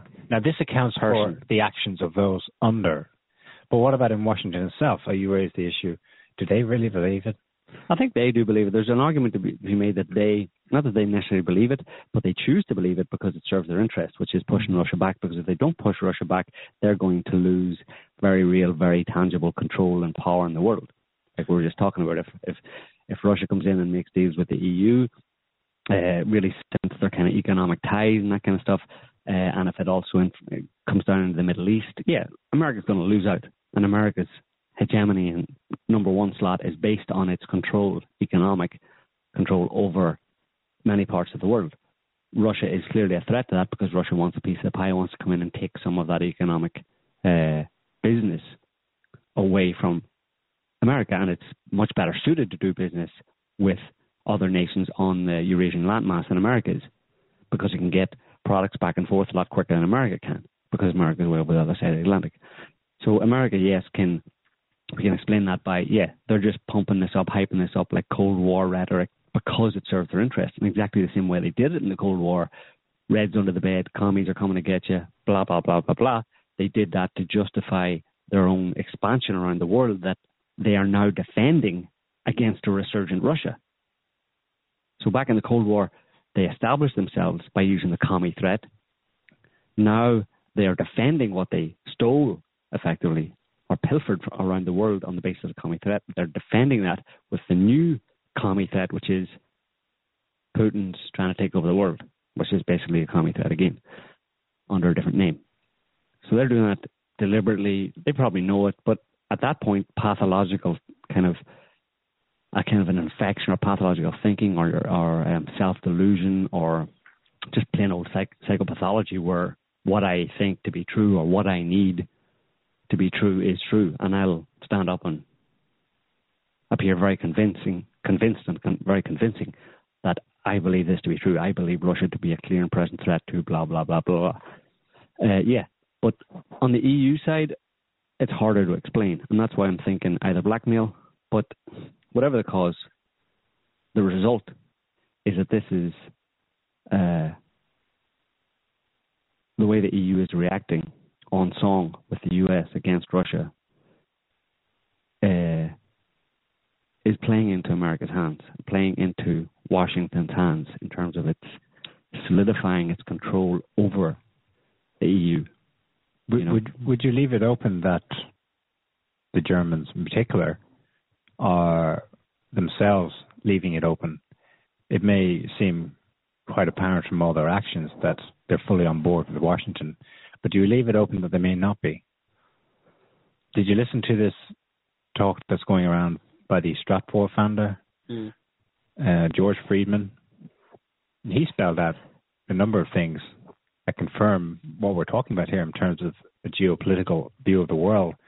And one of the things he dropped in was that we, the US, are still unsure of where Germany's position is vis-a-vis Russia, Yeah, and that our greatest fear, in fact, the only threat to our hegemony on Earth is the unification or some kind of coming together uh-huh. of Berlin and Moscow. Yeah. And it has always been so. In fact, he says we fought, we, the US, three wars over it. Yeah. The First War, the Second World War, the Cold War. Mm-hmm. Well, and now, uh, speaking of Germany in the news lately, a couple interesting stories um, in regards to Syria. First of all, Minister of Defense Ursula von der Leyen um, expressed that there is a mutual interest between Russia and Germany in regard to Syria and possibly collaborating in some way to to bring an end to the war in Syria.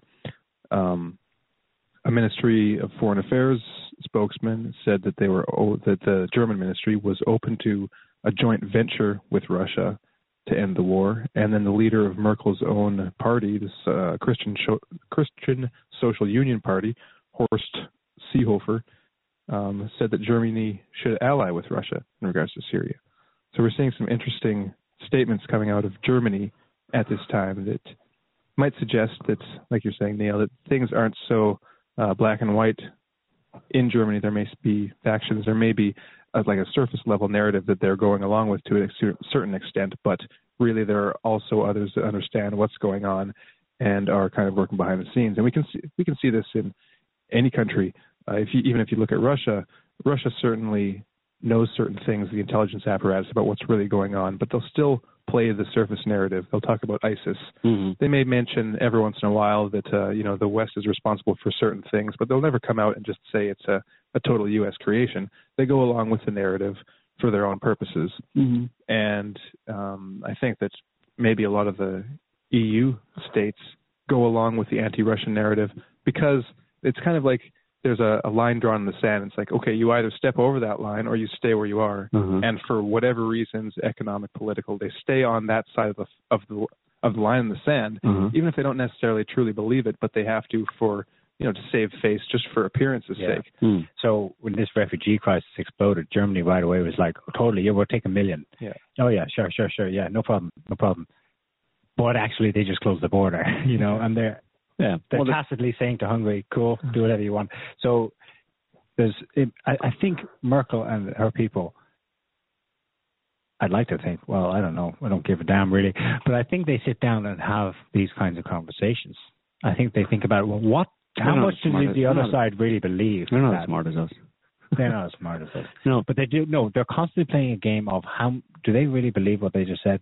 Is uh, what do they really know? What do they really want? Well, I think they probably throw their eyes up a lot uh, uh, if if they have these kind of conversations. They throw their eyes up and kind of go, yeah, well, that's the U.S. saying that stuff again. But we have to work within it, and there may be some level of blackmail, but certainly, uh, I think what that guy from Stratfor was saying is is probably true, and it's probably the answer or the the reason for the the hysterical nature of the anti-Russia propaganda coming out of Washington, which is designed to uh, I think Germany's maybe a little bit too smart and has too many vested interests, like that, that guy was saying, with Russia to believe any of it because they see, I mean, hysterical propaganda for people, certainly in the German government and stuff, is probably uh, fairly obvious as hysterical propaganda.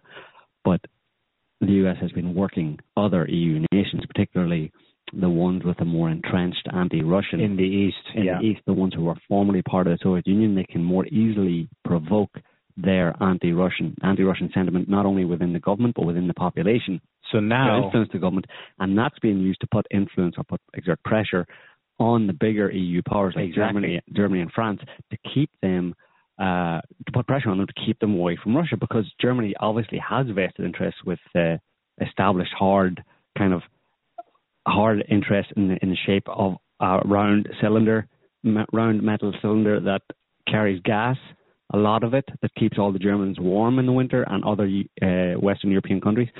Um, and there, I mean, they have that Nord Stream that's been pumping gas to Germany from Russia for uh, 20 years.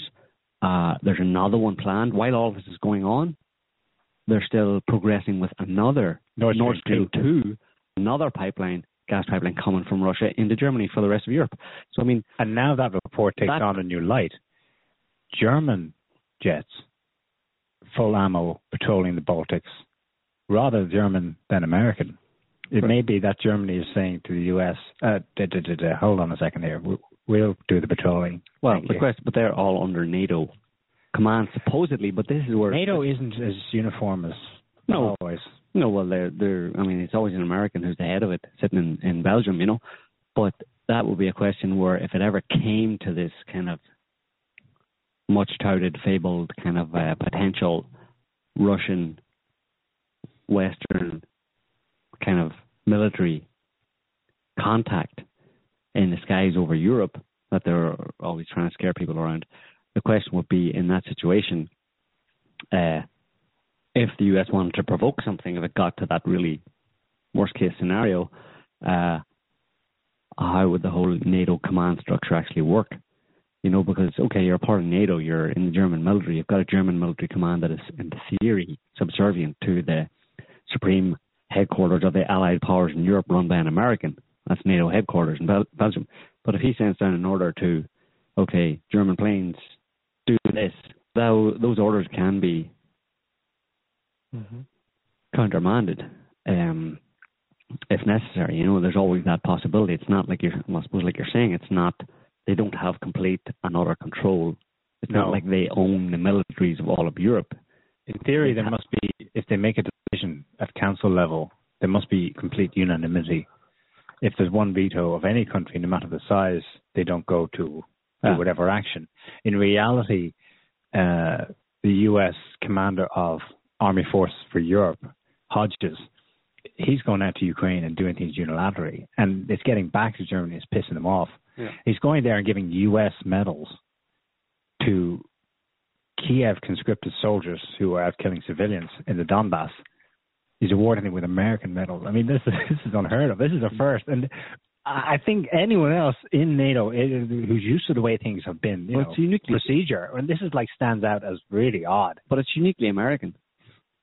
It is, and uh, everything that's happening now is, is kind of uniquely American. I think the hysteria is a, a symptom of uh, being sort of caught caught off guard by what's happened, and, and the, sh- uh, they've they're being forced to show their cards, you know, show their hands, show their interests. Our interests are Europe is not to get any closer to Russia. It, eh, we want to isolate Russia. Everyone's on board, right? And yeah, we're on board, but here's Nord Stream two. You know, it's yeah. There's a there's another example of um, it's a kind of somewhat comical uh, story about um, about the U.S. government recently uh, attempting to claim that Russia has increased its activity around Iceland. Uh, that they, what was his name? This uh, guy, um, U.S. De- U.S. Deputy Defense Secretary Bob Work told Defense News that the Russians have been have been flying more of their military planes, bombers, etc., over Iceland. So he comes out and says this, and then the um, Iceland's foreign ministry released figures and said uh, that's not actually true. They've actually decreased the number of flights that they've been doing. Uh, several years ago, they were. It's actually since they've, they've decreased fivefold in the last uh, seven or eight years. Um, so the U.S. military claims don't match up with uh, Iceland's own figures of Russian military flights over Icelandic space, and uh, so, but of course, of course, the U.S. Defense uh, Department wasn't dissuaded by that. They just say whatever they want. Yeah, Iceland's under attack, you know and Iceland, Iceland's like we are. Uh, and then he also added that Iceland is interested in increased military cooperation with uh, with the US. And Iceland's foreign minister said, uh, no, actually, the interest in NATO air defences in Iceland is coming entirely from the US side. We're not that bothered about it, actually. So you have the U.S. Defense Department saying, "Yeah, Iceland is like under threat, and uh, Russia's flying all sorts of bombers over it, and they really want uh, NATO to come and help them." And the Icelandic government's like, uh, "What? Huh? what? Sorry, come again." First, we heard of it, so it's like they're. It's not just they're really getting a bit uh, lax on their on the propaganda techniques here. They're not even getting commitment from the uh, from uh, the foreign government to be on song with the propaganda we're going to p- put out. You know, uh, they're leaving it open to a foreign government saying, "No, actually, that's completely false." Mm. And then they say, "Shut up, you! Listen, Russia's coming to get you, Yeah. and we need to put defense, military, missile defense on your territory. Okay? And they're like, no. All right, forget it. Move on. Yeah. Well, the, It- uh, it's it's amazing how we're describing a chaotic world, but the, there's actually a harmonious function at work here, where the center of power tells everyone that Mm. that country over there we need to isolate it, and in fact, here are sanctions, and look, it's having results, and that country is now isolated. We must continue that isolation. On and on it goes, and their stated policy in that direction is having the reverse effect. hmm The U.S. is left alone, isolated hmm in its own lies. It's it's Well, speaking of uh, evil Russia in the U.S., the Pentagon is recently ha- recently has just started beginning reviewing their contingency plans for war with a quote potentially aggressive Russia. So this is the first time they've gone over such plans since 1991, and specifically in response to any potential aggression against any NATO allies. So the U.S. is looking at their contingency plans for if Russia were to basically invade any NATO state or whatever, which is totally ridiculous. Um, it, it just ties into the stuff we've been talking about, but it comes very soon after, just days, day or two after. First of all, Kerry, uh, John Kerry, saying that they are considering the Russian proposal um, of talks on this on the subject of Syria this comes after a report that there are only four or five of those infamous um, U.S. trained moderate rebels in Syria left. This was the group that was originally pretty minimal at 50 or 60 guys. That's you know it cost millions of dollars to train and send into Syria, and then they didn't even do what they were supposed to do, and you know most of them are gone, dead now. And so Kerry and the State Department were having trouble figuring, like answering the questions on why there haven't been successful at all. So Kerry was saying that, oh, you know, we don't trust we don't trust the Russian plan, but you know, we're willing to consider talking to them. And you know, the U.S. conditions were that if if the U.S. were going to talk to Russia at all, the Russian plan had to be exclusively against ISIS. So there had to be no talk whatsoever of fighting any of the other rebel groups. So the U.S. is kind of like, well, you know, maybe we can get on board, but only if you're just fighting ISIS, because you know our guys are there too, and whatever. But then a day or two after that, um, the U.S. military um, agreed to resume contact, uh, resume talks with Russian military, and this is after 13 months of silence between the, the militaries of those respective countries. So something uh, something's going on there. It looks like um, because Russia has come up with this plan that, of course, makes perfect sense. That if you're going to fight ISIS, you're going to need to ally with Assad in Syria. And if you're really serious about fighting ISIS, that's the only way to do it. And it makes sense, and just because it's objective reality. But of course, the U.S. can't admit that because the whole purpose was Yes. to remove Assad and exactly. obliterate the old regime. So they're basically caught with their pants down here because professed goal, their purpose for being there, is being fully supported by Russia. Yeah, yeah, and yeah, so, yeah, yeah. so oh yeah, great, you guys want to do that? Well, we do too. So let's do it together. And and the U.S. is caught saying, well, well, you know, we didn't really want to do it with you, um, but we don't really have a, a very good reason. So well, they're being forced mhm. to say to reestablish military contact, to make these more vague, less less de- definite statements in the media, because Russia is just going ahead anyway. Mhm. Increase humanitarian flights, uh, military equipment landing in Syria. Mhm. The noise is being put out in the West about Russia's military already being present. Mhm. Um, I don't think that was complete disinfo No. because there's now a statement from the Russian press secretary Peskov Yeah. today. Russia may mull expedition, that's sending troops, Yeah. military expedition to Syria if request lodged. hmm Is Syria not going to seriously oh, we're going to pass them that? Yeah. No, I think that's basically the go ahead. That's the green light. Simultaneously, the, uh, all across southern Russia, they've held the biggest, uh, unbelievable scale. A hundred thousand soldiers involved in war games. Mm-hmm. Uh, if you've seen any videos or imagery coming from this, this isn't sending in some armored personnel carriers to take out terrorists in hand-to-hand combat. The exercises are massive scale. Uh, yeah, Russia's basically muscling in on the Middle East and saying to the U.S., "We're going to make it a reality on the ground here. Mm-hmm. You you want to risk that? Maybe they're not going to go. That it's not it, it's not in their nature to provoke a fight in any way, but they will keep pushing the boundary and testing testing the U.S. Mm-hmm. And at the same time, there's a a headline from Times of Israel. This was on one of their blogs uh, on the website, saying the same thing essentially about China.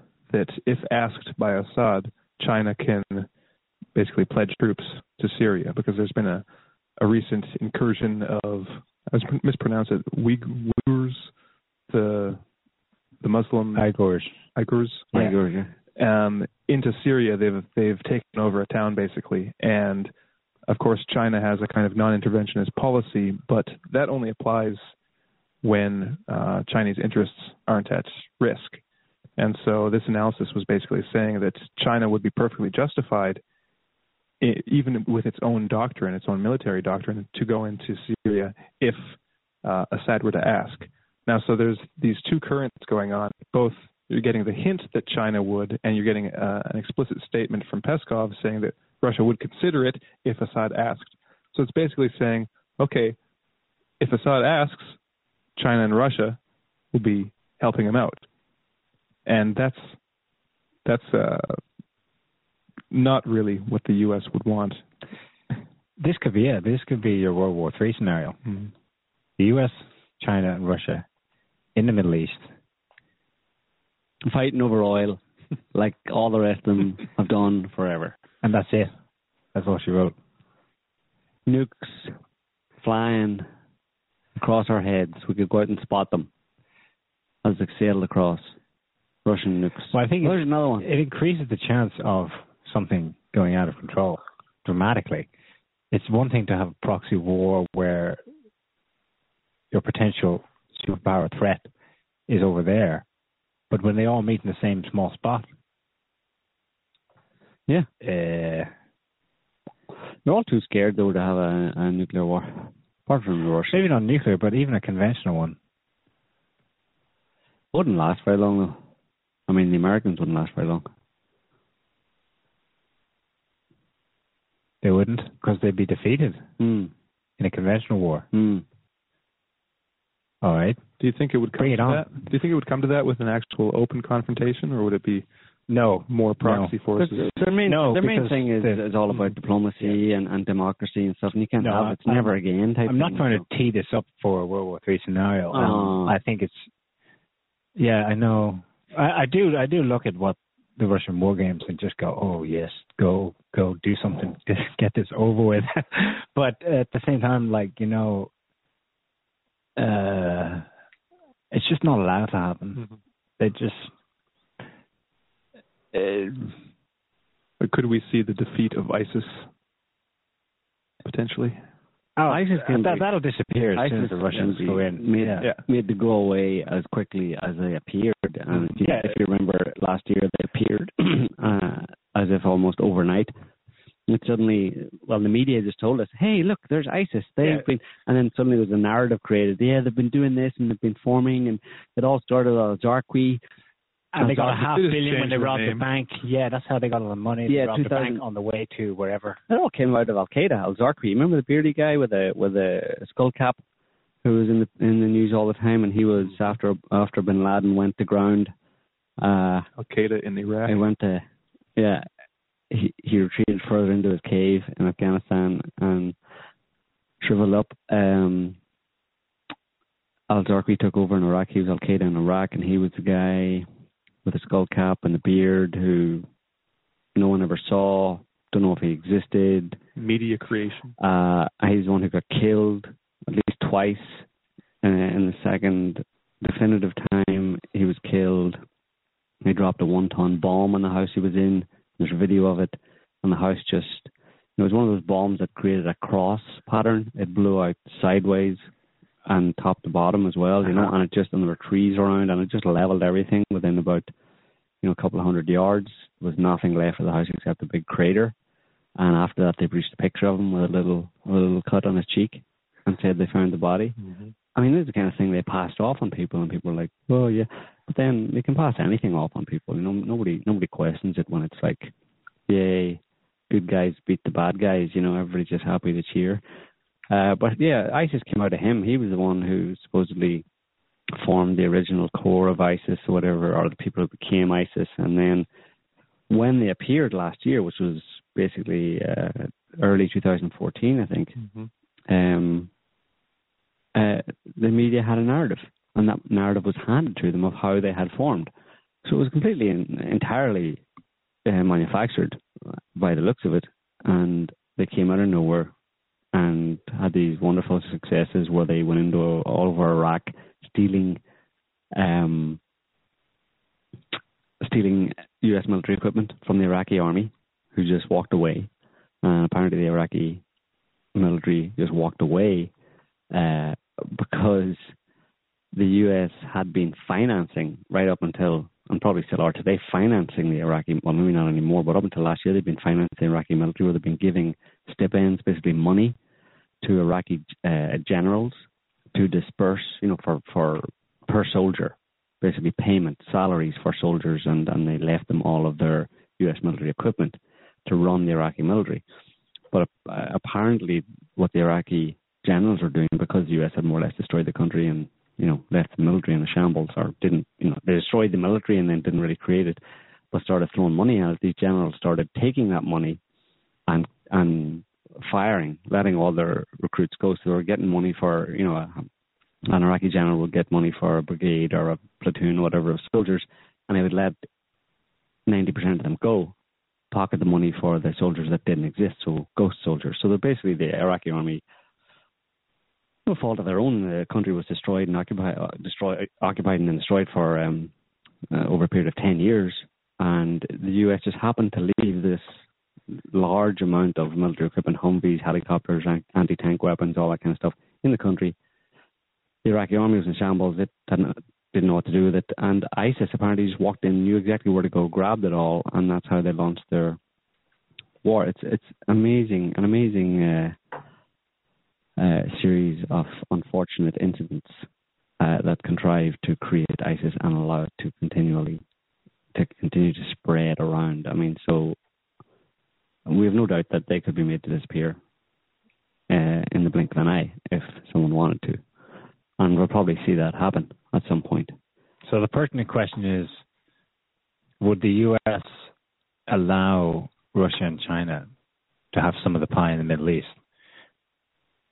They kind of did with the Iran deal, at least some appearances. Well, then the story. Maybe this is one step too far. Maybe they'll say no. The story about Iran is that the entente with with Iran uh, and the US was about securing Iran supplies, Iran Iranian oil and gas supplies for Europe as a as an alternative.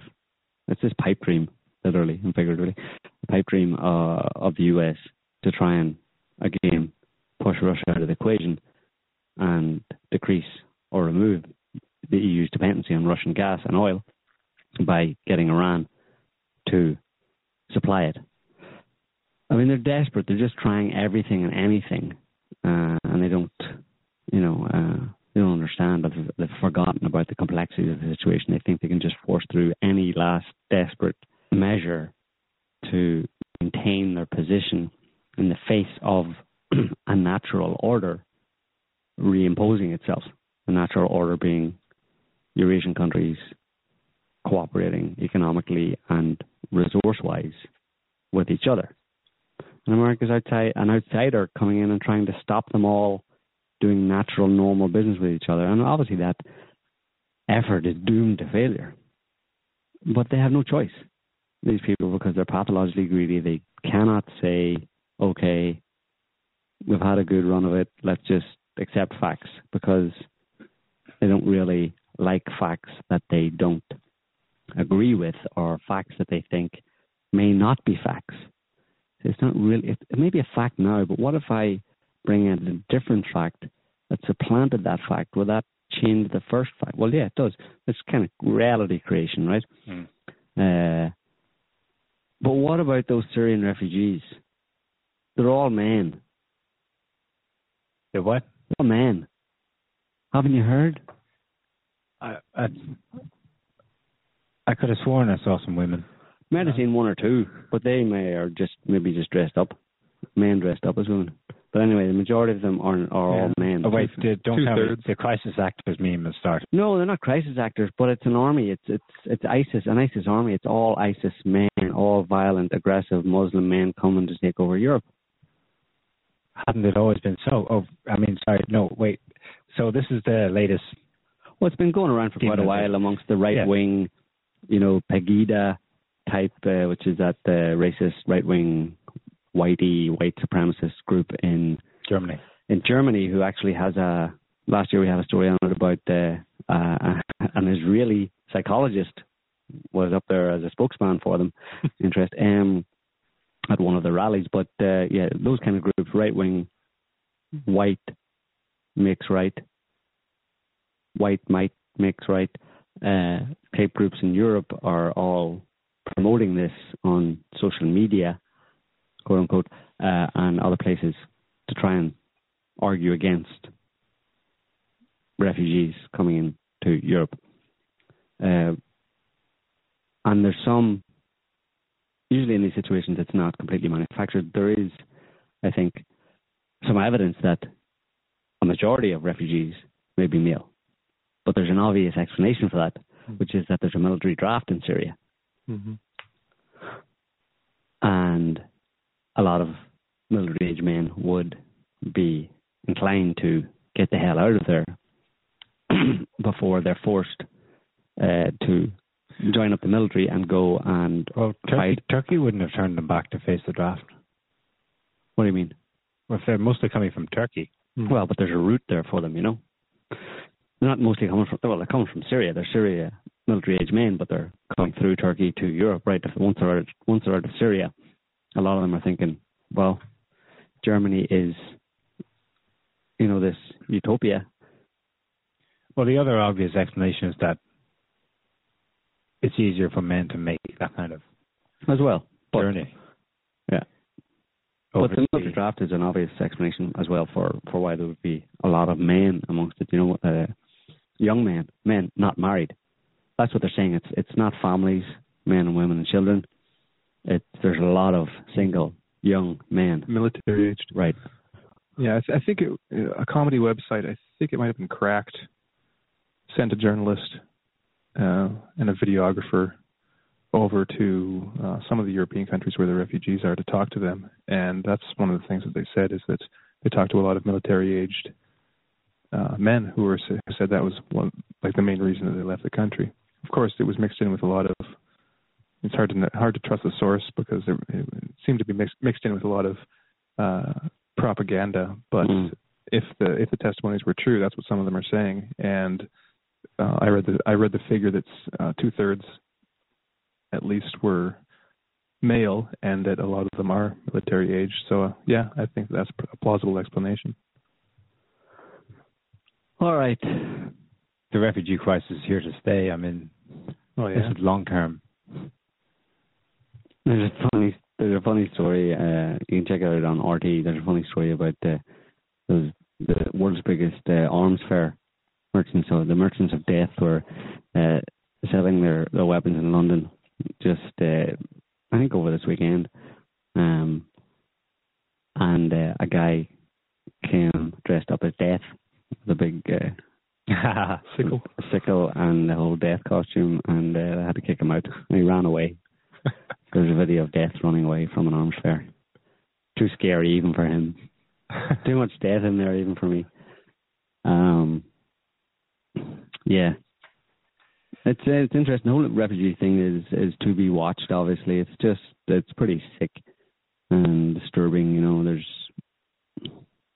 the pro and anti refugee groups are continuing to, uh, particularly in Germany, are continuing to to get on the streets and protest and just make a miss the point, basically. You know, um, uh, if there should be if there are any protests about the refugee situation on any streets anywhere in the world, particularly in Europe, obviously it should be about protesting against uh, the Western governments who are fundamentally responsible mm-hmm. for this refugee crisis. And you may have noticed, but there's a shocking, glaring lack of mention of that one simple fact in the Western media anywhere.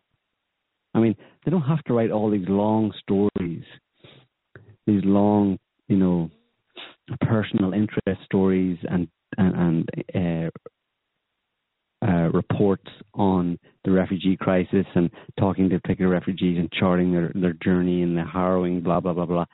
Just keep reporting the simple fact that the only reason there's a refugee crisis in Europe is because the US, in league with certain Western governments and Gulf state monarchies, decided to start a, a phony civil war with external mercenaries in Syria and destroy the country over the past four years and kill 200,000 people and force people out of villages and towns all over Syria because they bombed the crap out of them. And that's why they left. And who's responsible? Well, the US and its allies. No, Simple. End of story. Two paragraphs. That's it. Done. Every story over and over and over again. But the liars step in and instead say they give you the emotional sob story and then fill in the gaps by saying that it's Assad's fault and the only reason he's still around is because Putin supports him. Mm-hmm.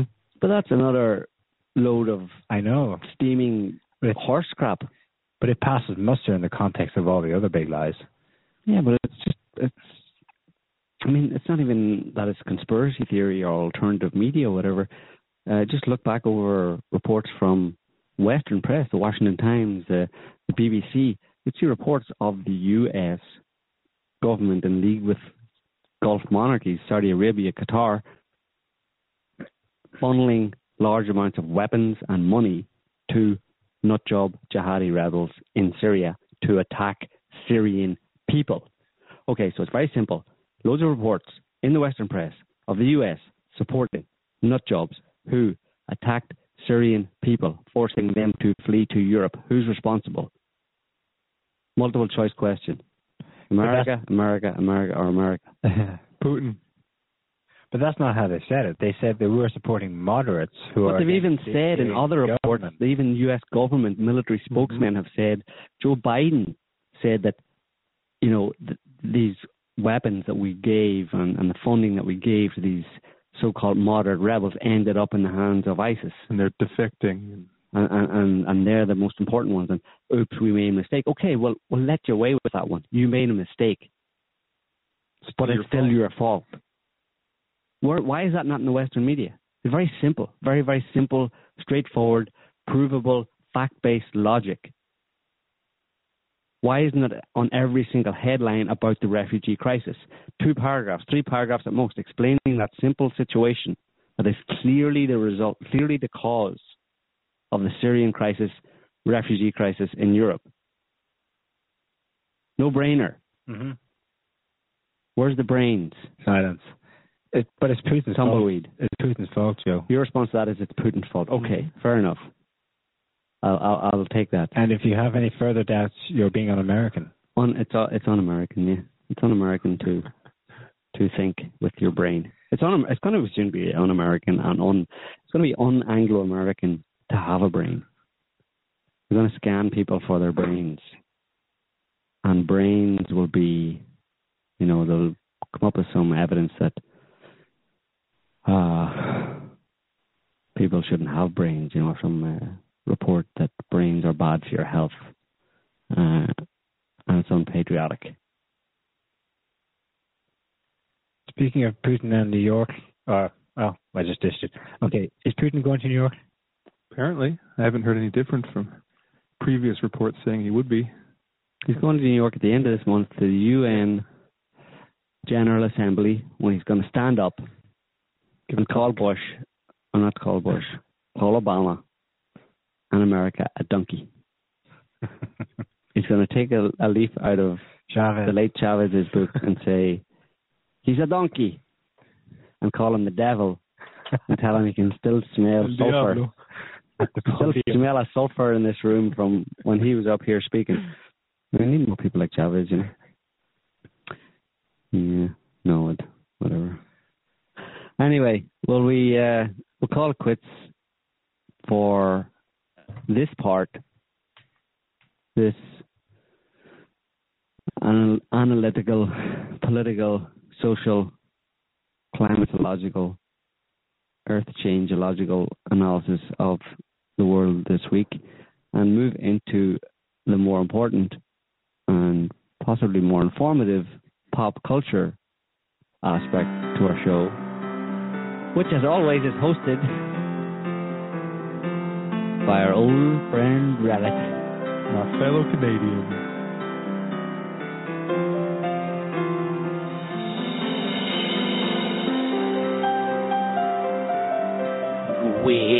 Hello and uh, welcome, kids. It's your old friend Relic here with another garspuncular edition of Pop Culture Roundup, where we'll pull up under the spotlight of the full service glitzy gas stations of Beverly Hills in our brand new Mercedes Benz and see if we can't fill her up with some premium high octane gossip about the latest shenanigans of Hollywood's uber famous elite. While some poor Mexican immigrant humbly cleans our diamond clear windshield with his dirty salsa covered shop rag. Alas, the inequities of life on the boulevard of broken dreams. And as usual, I'm coming to you today from my pioneer themed one room log cabin on the ice chilly wind shores of Upper Lake Canada, where the weather around here gets so cold that we can't even use a normal dog sled team to travel about the place. In fact, the only beast rugged enough to pull a grizzled old codger like me across the frozen tundra is a team of twelve giant polar bears hitched up to a sleigh I made myself out of peat moss and galvanized tin. You might imagine it's rather difficult to motivate a, a pack of wild bears, but all you gotta do, see, is tie up a certain fat Al Gore to a big stick and then dangle him in front of the pack leader. And lo and behold, they start running like the wind. Mush, Fluffy, mush. Anyways, let's see what the celebrity Tumblr Gram net has in store for us this week. Hmm, it looks like washed up 80s pop icon Madonna has been making headlines recently when she told Entertainment Weekly that she's refusing to play any more live concerts in Mother Russia because she, and I quote here, doesn't want to perform in places where being a homosexual is tantamount to a crime. Unquote. Hmm. Sounds to me like Madonna's regular Botox injections must have seeped into her brain because she's so grossly misinformed and most certainly must be getting her so called facts from the National Enquirer tabloid newspaper. Either that or Fox News, because outside of the narrow minded conservative America, it's rather well known that being gay is not only tolerated in Russia, but has been protected by law since 1993. What Madonna's probably referring to is the much overhyped gay propaganda law that was passed in 2013, which prohibits the distribution of openly pro homosexual material to small children. Talk about twisting the facts to suit your pro Western agenda. Of course, after decades of corrupting young, impressionable teenage girls to play truth or dare while voguing like a virgin, it's perhaps understandable why our aging material girls should take umbrage with Russia's attempt to ensure that its children have an actual childhood by protecting its most vulnerable young citizens from being unduly influenced by the decadent and rapidly decaying Western Empire. In an absolutely stunning display of celebrity hypocrisy, Madonna seems to have no crisis of conscience about performing regular sold out shows in the United Arab Emirates a country where simply being homosexual is punishable by death. Hell, she even had a Spanish architect design her a luxury holiday home in Dubai that sports a giant living room aquarium filled with captive dolphins. On the bright side, however, all of Madonna's dolphin prisoners have been confirmed to be gay. But alas, they're not very happy. True story. It's also no secret that despite her selective moral outrage, this pop diva vixen has no qualms about continuing to do business in Russia, as she has recently opened a couple of her lucrative fitness exercise franchises in Moscow and St. Petersburg. These places are appropriately named Hard Candy apparently as a reminder to her of the days when Madonna still had all her original teeth. Now Relic here has a has a suspicion that the the real reason the like a prayer singer no longer wants to play concerts in Russia is because she's secretly terrified of Russian President Vladimir Putin who apparently is the only political leader in the world who has bigger muscles than she does. Ay, caramba! Papa, don't preach, indeed. In other news, 90s sitcom comedian Mr. Jerry Seinfeld made the news recently after a much publicized encounter with the local police force. Apparently, the cops were called to Mr. Seinfeld's home after a cranky, nosy next door neighbor complained of a renegade lemonade stand that his children had set up on a village street and was supposedly raising money for charity. After one particularly irate, high talking policewoman with a terrible case of man hands shouted, No juice for you. Jerry responded by calling the officer an anti Lemonite. The conflict quickly escalated after Mr. Seinfeld insisted that he was master of his domain and was clearly collecting money for the poor children who wouldn't get any presents on Festivus. The hyperactive policewoman tried to calm things down by shouting Serenity now and actually managed to diffuse the tense situation by buying herself a glass of lemonade. Because those pretzels were making her thirsty. And thus, in the end, everybody was happy and gay. And not that there's anything wrong with that.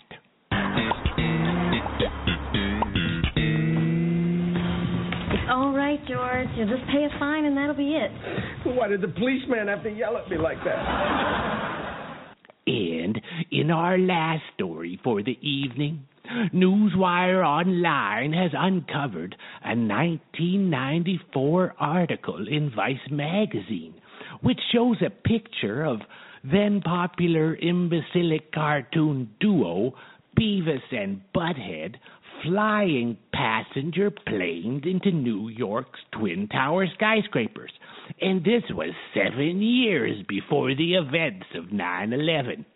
Well, I'm no prognosticator and don't know much about the media accurately predicting the future, but all I can say about that is, is that scenario seems at least more probable than the official version of events. 19 Arab hijackers, my ass. And that brings us to the end of another show for this week, kids. Ooh, looks like some Jehovah's Witnesses have just showed up at my door, and damn it, I'm I'm all out of shotgun shells. Well, I guess I'll just have to throw a, another true believer on this fire. Say until next time, your old friend Relic here saying, always remember, keep your feet on the ground and your eyes on the stars.